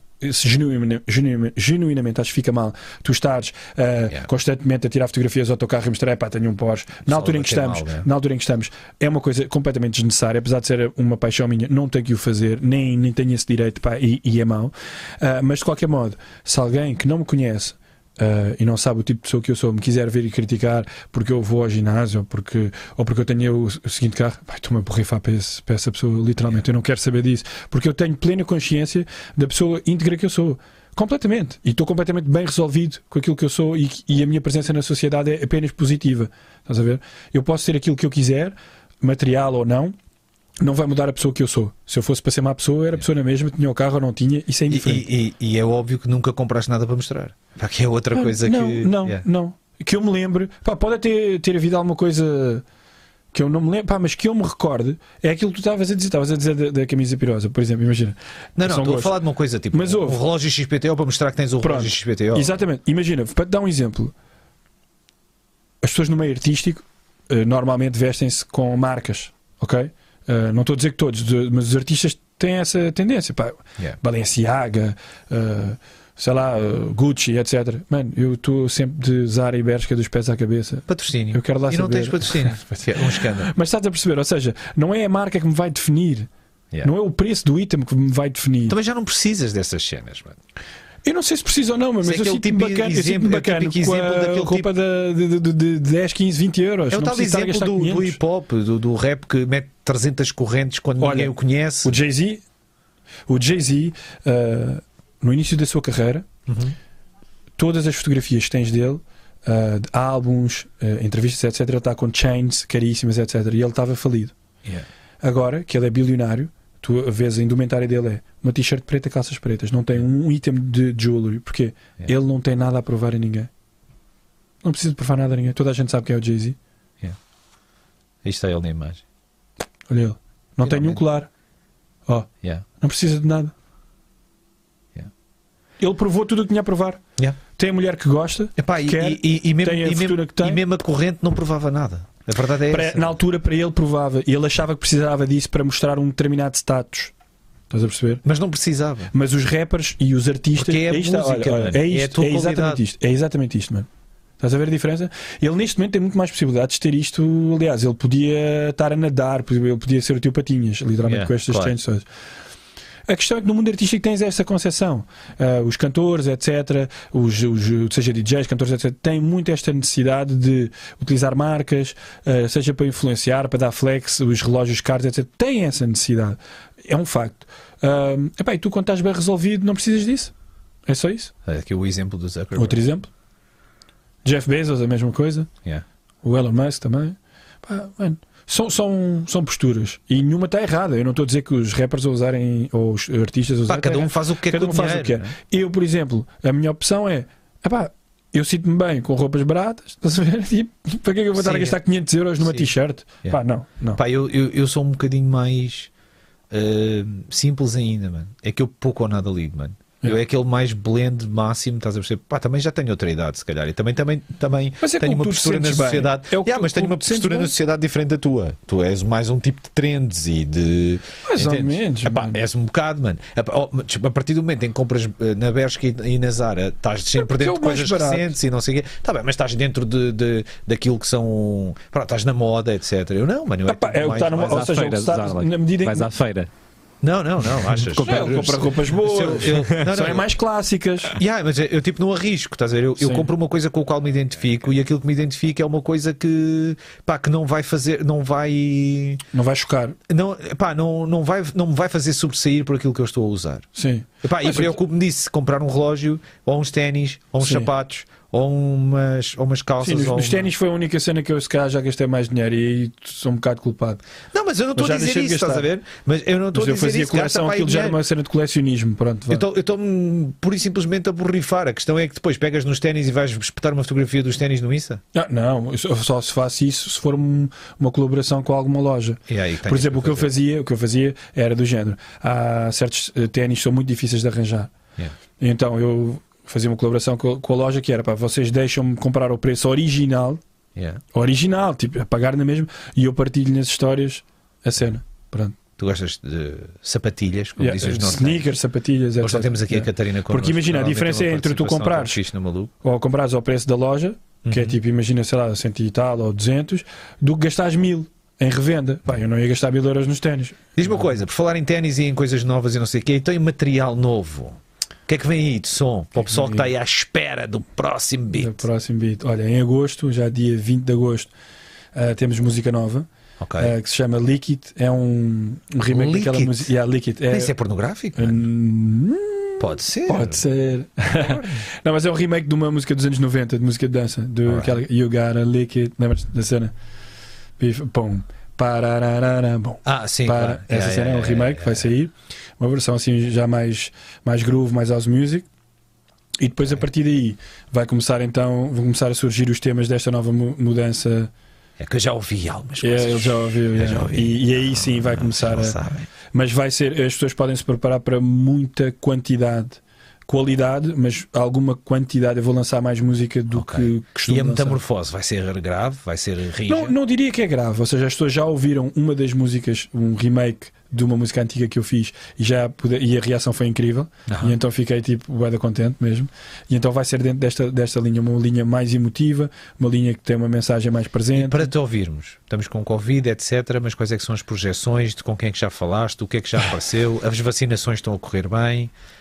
Ainda temos uns quantos malucos a não cumprir regras nenhumas, mas se Deus quisermos passar por cima desta, como sociedade. E agora? O que é que tu tens aí em cima da agenda? Vou dia 27 à Dinamarca. Tinha outras duas datas marcadas agora em agosto, mas infelizmente foram canceladas. Uma delas era o Sol da Caparica, que foi cancelado, e a outra era um festival na Holanda, que é o Festival, que era um festival gigante, também foi cancelado por ordem do governo, mas cancelado, portanto vão ter que ser reagendados. Pronto, basicamente. O Sol da Caparica é só para o ano, portanto aqui vou eu, não é? Como se chamava dizer. Mas esta Dinamarca vai acontecer para já. Depois estamos a planear algo também asiático, portanto, na China, mais para o fim do ano ou já para 2022. E vai tudo ser um bocadinho mais para a onda de 2022. Eu sei que as discotecas aqui em Portugal, se tudo correr bem, abrirão em outubro, mas vai haver muitas indecisões, vai haver muitos problemas, vai haver muito medo instalado da parte do governo, etc. Portanto, eu já nem estou a contar com isso, nem vale a pena. E eu sou um tipo bastante otimista, sempre fui, em relação a esta história de onde nos encontramos, da pandemia. Mas também quero ser realista e não pensar de género, outubro está tudo doido e bora, siga, tal, e vai. Pronto, sei que as coisas vão ter o seu processo natural, com calma, vamos ver como é que é. Mas eu quero acreditar que pelo menos para o ano possamos ter um verão porreiro, não é? Porreirinho. Mas pronto, vou possivelmente... É sempre verão em qualquer lado. Ele faz calor, mas eu vou tocar mais lá para fora, possivelmente, até aqui estar, porque assim, o que é que eu acho? Nós vamos copiar o modelo dos outros países, e é sempre assim, e estamos a copiar a Inglaterra, basicamente, e então se algum dos outros países voltar para trás, nós também voltaremos para trás, então estamos sempre dependentes dos outros, e é assim. Vamos ver. Vamos ver. Nós queremos as músicas cá fora e obviamente queremos por tudo e mais um par de botas, e também para podermos acompanhar obviamente nos, naqueles sets magníficos aos pinotes, que aquilo é uma loucura, mano. É um canguru autêntico. Quem nunca ouviu agora, ao vivo, pá, o próprio semblante vai reduzir. Vai uma beca, vai, mano. Eu já não vou estar ali com a mesma. Vai haver muita energia, mas vai ser de uma maneira mais controlada, mais conexão com o público. Mas há emoção. É mais emoção. Vai ser giro. Vai ser top. Vai ser top. Eu também fiquei, apesar de eu não perceber nada de música eletrónica. Ah, tu percebes, mas não digas isso, tu percebes. Não, eu tenho alguma cultura musical, mas pouca. Claro, tu ouves um pouco de tudo. Música é música, tu sabes identificar. Já ouviste? Podes não gostar, mas já ouviste? Já ouvi. Mas a minha música preferida agora é o coisa, pá. É a música dos patinhos e não sei o quê. Ah, pois. Muito bem. É assim. Bom, só que agradecer ao Diogo da Costa, que deixou um superchat aqui a falar desta colaboração. É uma das novas músicas que já está dentro deste novo registro. Pá, e eu completamente apaixonado pela música. Ele sabe, Diogo. Ele sabe, e esta música, o pessoal está tudo maluco para que a música saia. Tem um feedback mesmo. Esquece. Adoro. E eu adoro a música. E diz-me uma cena. Eu tenho pouco mais para falar contigo. Cria uma história engraçada do género. Quando tu achaste que já tinhas visto tudo, entendes? Nos teus passeios aí por fora, até mandei uma mocada no micro. Faz parte. Eu tenho um exatamente igual e já levou muita tarefa. A verdade é. Como é que a gente fica? Quando é que tu chegaste ao sítio em que tu achavas que já... Eu já sou um tipo batido a vir ao Japão, a vir ao Canadá tocar. Vou-te contar histórias cringe que eu tive com encontros com DJs. Pá, não é preciso ser cringe. Não, mas é bada cringe. Da minha parte. São as histórias mais engraçadas. Mas tu nunca... Ok, então vá, conta lá uma. Imagina. Conta lá uma para a gente. Tu tens aqueles para fecharmos o podcast assim na moto de cima, porque a gente teve aqui conversa pesada. Claro. Olha que eu apertei um bocadinho. Não, mas eu acho ir partilhar isto porque o pessoal às vezes não tem... Aliás, tu nunca tens acesso a estas partes e acho interessante. Então imagina, tu tens aqueles gajos que são, eu não diria ídolos, mas pessoas que tu admiras como artistas, portanto, em várias áreas, não é? Claro. No meu caso, na música eletrónica, por exemplo, o Armin van Buuren, o Axel, o Steve Angelo, o Sebastian Ingrosso, a Sasha Grey. Não. Por acaso eu conheço o nome, mas nunca vi nada. Estou a confundir, agora distraí. Olha, mas há um DJ que é o Sasha. Há um DJ que é o Sasha. Eu não estou habituado. Mas para explicar. Ou seja, eu, quando me encontro ou quando estou no mesmo perímetro do que essas pessoas, o que é normal é, pá, tu ires lá, apertas a mão do homem, dás daquela continência, pá, só que eu tenho um grande problema. Eu sou um gajo bué tímido a uma primeira instância, não sei o que é dizer, fico tipo literalmente todo borrado, fico a suar por todo lado. É incrível, eu adoro isto, estás a ver? Porque, tipo, isto é exatamente... Mano, diga uma probabilidade desta resposta... Tendo em conta uma pessoa que só conhece o Kura pelas músicas que ele fez e que saiba minimamente a carreira e que só conheça, por exemplo, o Instagram. Mano, uma pessoa fica chocada com este tipo de respostas da tua parte, entendes? Por isso é que esta conversa era necessária, mano. Entendes? Por isso continua, por favor. E então, tipo, pá, a mim custa-me bué, porque realmente, imagina, eu não sei o que é de dizer à pessoa. Imagina, eu digo sempre isto também em relação às miúdas e às vezes perguntam-me: ai, devias, quando eras miúdo, devias ser... Não sei. E eu disse... Eu nunca, e juro-te pela minha avó, eu nunca meti com uma miúda na vida. Eu não sei o que é de dizer. Eu não sei ir lá. Não, mas tipo, do género, ir abordar uma mulher. Ir lá, tipo, olá. Tipo, eu não sei o que é de dizer. Tipo, e então isto passa-se também para os DJs, estás a ver? Porque... És tipo mais pavão. És mais pavão. Não é, mano, eu não sei o que é de dizer. Juro-te, eu não sei. E pá, fico nervoso. Tipo, nunca viste aqueles pombos ali em Lisboa? Quando vais ali a mostrar. Não. É isto. Então, tipo, imagina. Mas eu sabia que era muito uma coisa que era importante eu ir lá, pá, e bater a continência e mostrar respeito, não é? Porque se tu às vezes podes não ir e és mal interpretado, este gajo está com a mania que é bom, nem me vem aqui falar, estás a ver? E eu às vezes posso passar por isso, dar essa imagem, e não é nada disso que se passa. É exatamente o contrário. Eu estou tão envergonhado que eu não sei o que é dizer e não quero estar a ser desagradável. Mas então, é tão fácil fazer o politicamente correto, pá. É, mano, é difícil para mim. E então vou-te dar um exemplo. Estava na Croácia, tinha de tocar ao Ultra da Croácia, e está lá o Armin van Buuren. E o Billy vira-se para mim: siga, vai lá falar com o gajo. Eu não vou nada, mano. E o gajo: vai lá falar com o gajo, mano. Eu disse: mano, fosse o que é que eu vou dizer ao gajo, mano? Faz-se uma criança, mano. Vou dizer ao gajo: não, chega lá, mano, partilha a mão, diz: ei, Armin, como é que é? Tal, não sei o quê. E eu chego lá, eu encho muito de coragem, vou lá. E eu aí a andar, e eu pensava, o que é que eu vou dizer? O que é que eu vou dizer? Assim, foda-se, já não sei. Chego lá, yo Armin, what's up? Não sei o quê. Hey, Kura, what's up? E eu, foda-se, o gajo conheceu um brutal caralho. Estou top, não sei o quê. E depois ele cala-se. E eu, foda-se, estou. E agora, now what? E eu assim, e então? Vai chover no festival durante o nosso set, não é? E ele, acho que sim. E eu, Jesus. Já fui. O que é que eu vou dizer que vai chover, meu? Vai chover. E depois, olha, está ali a carrinha, já chegou, vamos embora do aeroporto. É horrível, mano. É vale. Eu assim, o que é que eu estou a fazer, meu? Bom, socially awkward as hell. Enfim, depois encontrei no Tomorrowland, o gajo depois comprou-me, então boa da bem, grandes abraços e tal, e não sei o que, cagou naquilo. Outra, Swedish House Mafia. Pavilhão Atlântico.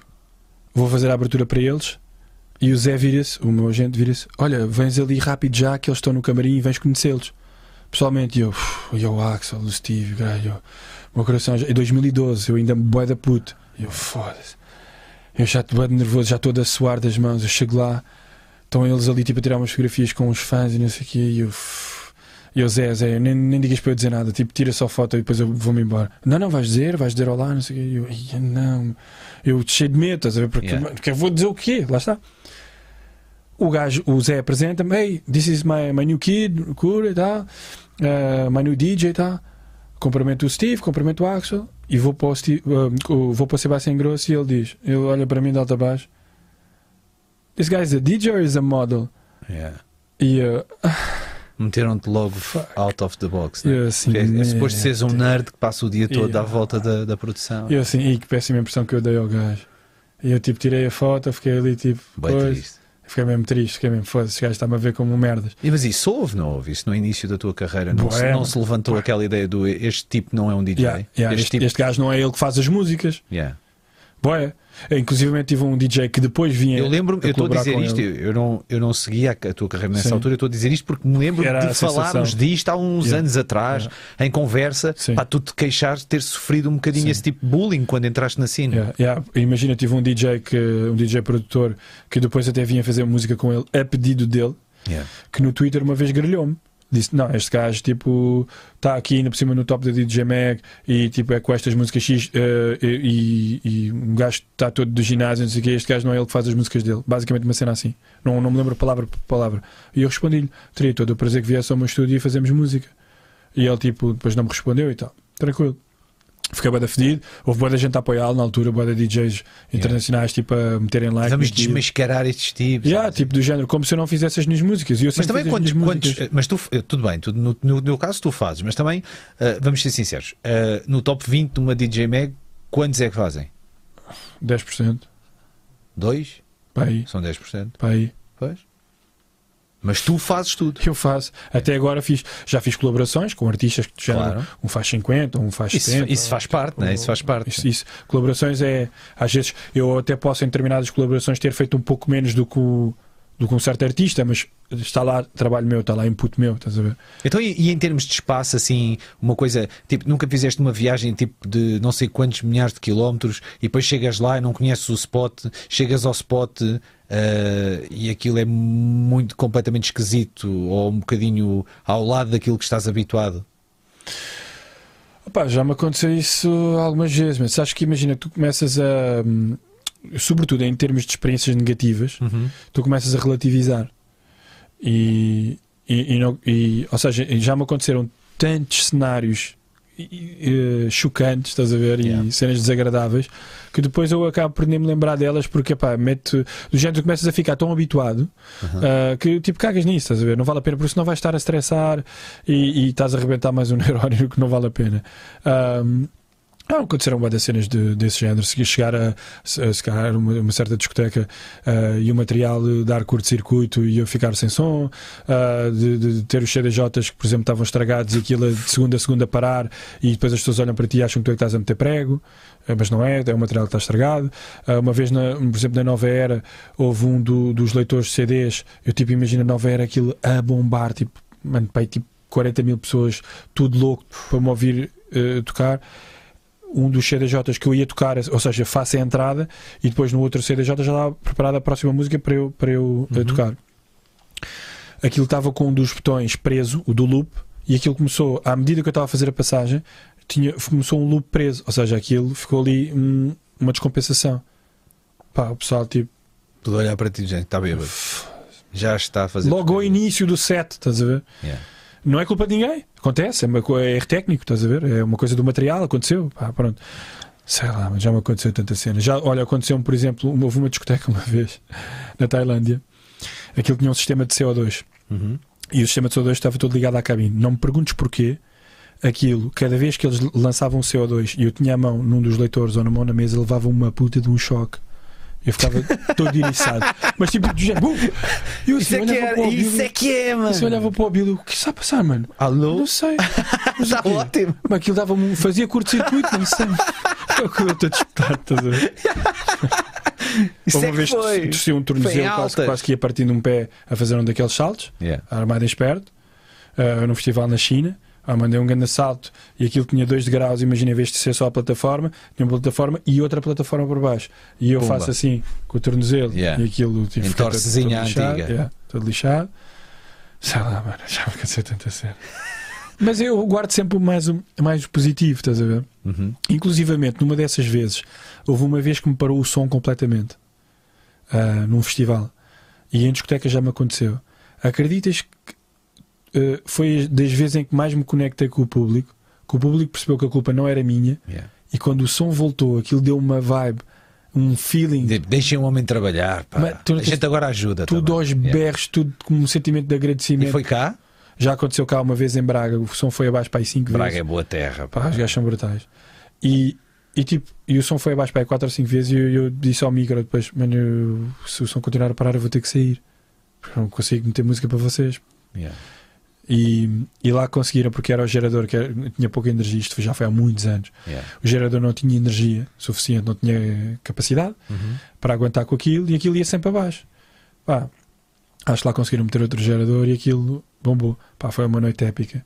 O pessoal com um agradecimento de ter ficado e de estar ali a dar tudo e com uma pica do caraças. Pá, não foi fácil o que estavas a fazer, também não foi fácil para as pessoas que foram lá para ouvir, não é fácil para ninguém.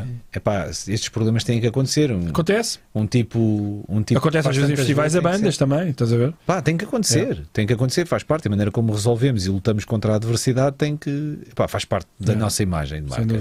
Pá, olha, eu tenho que, antes de mais, pedir desculpa mais uma vez por não teres tido aqui a possibilidade de ter sido entrevistado pelo Grande Unas.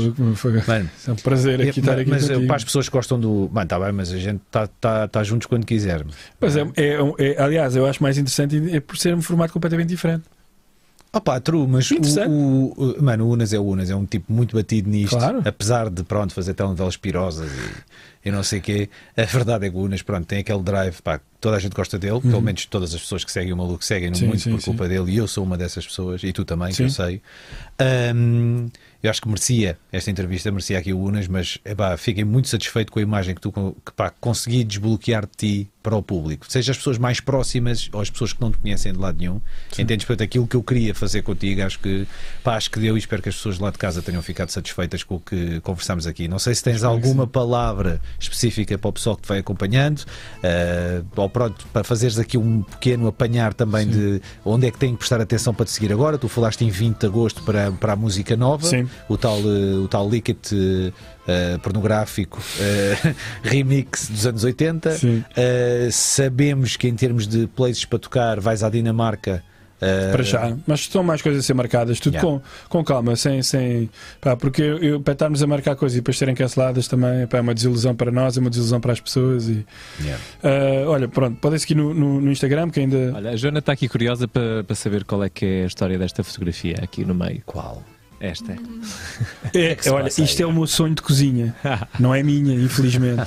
Ou seja, imagina, discografia de Daft Punk, pratos ali, os técnicos clássicos, 2 CDJs, tudo montadinho. É só abrir a gaveta e está pronto. Já viste? Opa, champanhezinho. Pá, isto é literalmente... Pá, mas a história da fotografia não deve ser assim tão difícil quanto isso, porque, por exemplo, se nós pensarmos numa sociedade asiática... A gaveta para aguentar com o peso daquilo, isto no Japão é uma coisa que... Que é perfeitamente plausível, aqueles T0, sabes? Aqueles T0 em que eles aproveitam tudo e mais. Mano, rentabilização de espaço é assim, quer ser DJ, quer cozinhar, então está aqui. tentar não picar o alho em cima do CDJ. Sim. Isto é, mas é para quem gosta ser de... da bancada é um bocado caricato. É para quem gosta de pá, ou seja, claro que isto é uma coisa que não é necessária, não é? Pá, numa ilha de cozinha. Mas é giro, achei piada. Bom, não se esqueçam de votar também, sempre que seja a altura, de votar no Kura para a DJ Mag, porque é sempre bom termos um DJ português nos 100 melhores do mundo, não é? E não se esqueçam também de subscrever o canal do Maluco Beleza, porque nós vamos estar em agosto, assim, em agosto do Beleza. Já agora, obrigado ao João Guerra por um este abraço. Grande Guerra, um abração, mano. É teu amigo? Eu acho que se for o Guerrilhas é meu amigo. É o Guerrilhas, será? Tu conheceste o Guerrilhas? Epá, eu não os conheço quase, eu só conheço. Estava com a bolsa, com aquela bolsa lateral. Ah, já sei quem é que é. Yeah. Já sei, é um nerd. É um nerd. Eu tenho uma comunidade de amigos nerds muito fixe mesmo. Adoro. Nerds ou sem serem nerds, acompanhem o agosto do maluco que vai acontecer este mês. Vamos ter sempre alguém sentado na cadeira do Unas a entrevistar outra pessoa, portanto vale a pena. Tornem-se patronos também, porque têm acesso a conteúdos exclusivos e podem fazer perguntas aos nossos convidados. Aproveitem também para dar uma vista de olhos no Viagens Beleza, que já temos aqui novas conversas que vale a pena, sobretudo nesta altura, ouvir falar de viagens, sabe sempre bem. Que é ou isto? Não. Não, sabe. Estejamos onde estamos. E estas conversas quase que nos transportam para os locais, e é uma maneira de viajarmos quando de facto não podemos, não é? Porque ainda não, eu pelo menos ainda não tenho as duas doses. Tá, estás a falar com um tipo que tem dois passaportes. Olha, mas eu também tenho maluco. Dois passaportes. Opa! Eu até tenho três, por acaso. Três passaportes! Eu tenho três. Pronto, então ganhaste. Espetacular, mas só os dois. Mas só os dois. Portanto, o outro nem é mesmo para o flex, o terceiro é para o flex. Não. O outro é porque ainda não tinha inspirado, estás a ver? Estava quase, tive que pedir o segundo para já me antecipar. Que estupidez! É uma estupidez. Santa estupidez. O que se devia fazer era tu conseguias obter visto de maneira digital para não haver esta treta. De facto é uma estupidez. Tens toda a razão. Muito obrigada, Zorlak, obrigada, Kura, por terem feito este primeiro agosto deste ano. Muito obrigada, voltem sempre e até à próxima. Até à próxima. Um abraço a todos. Tchau, malta. Tchau.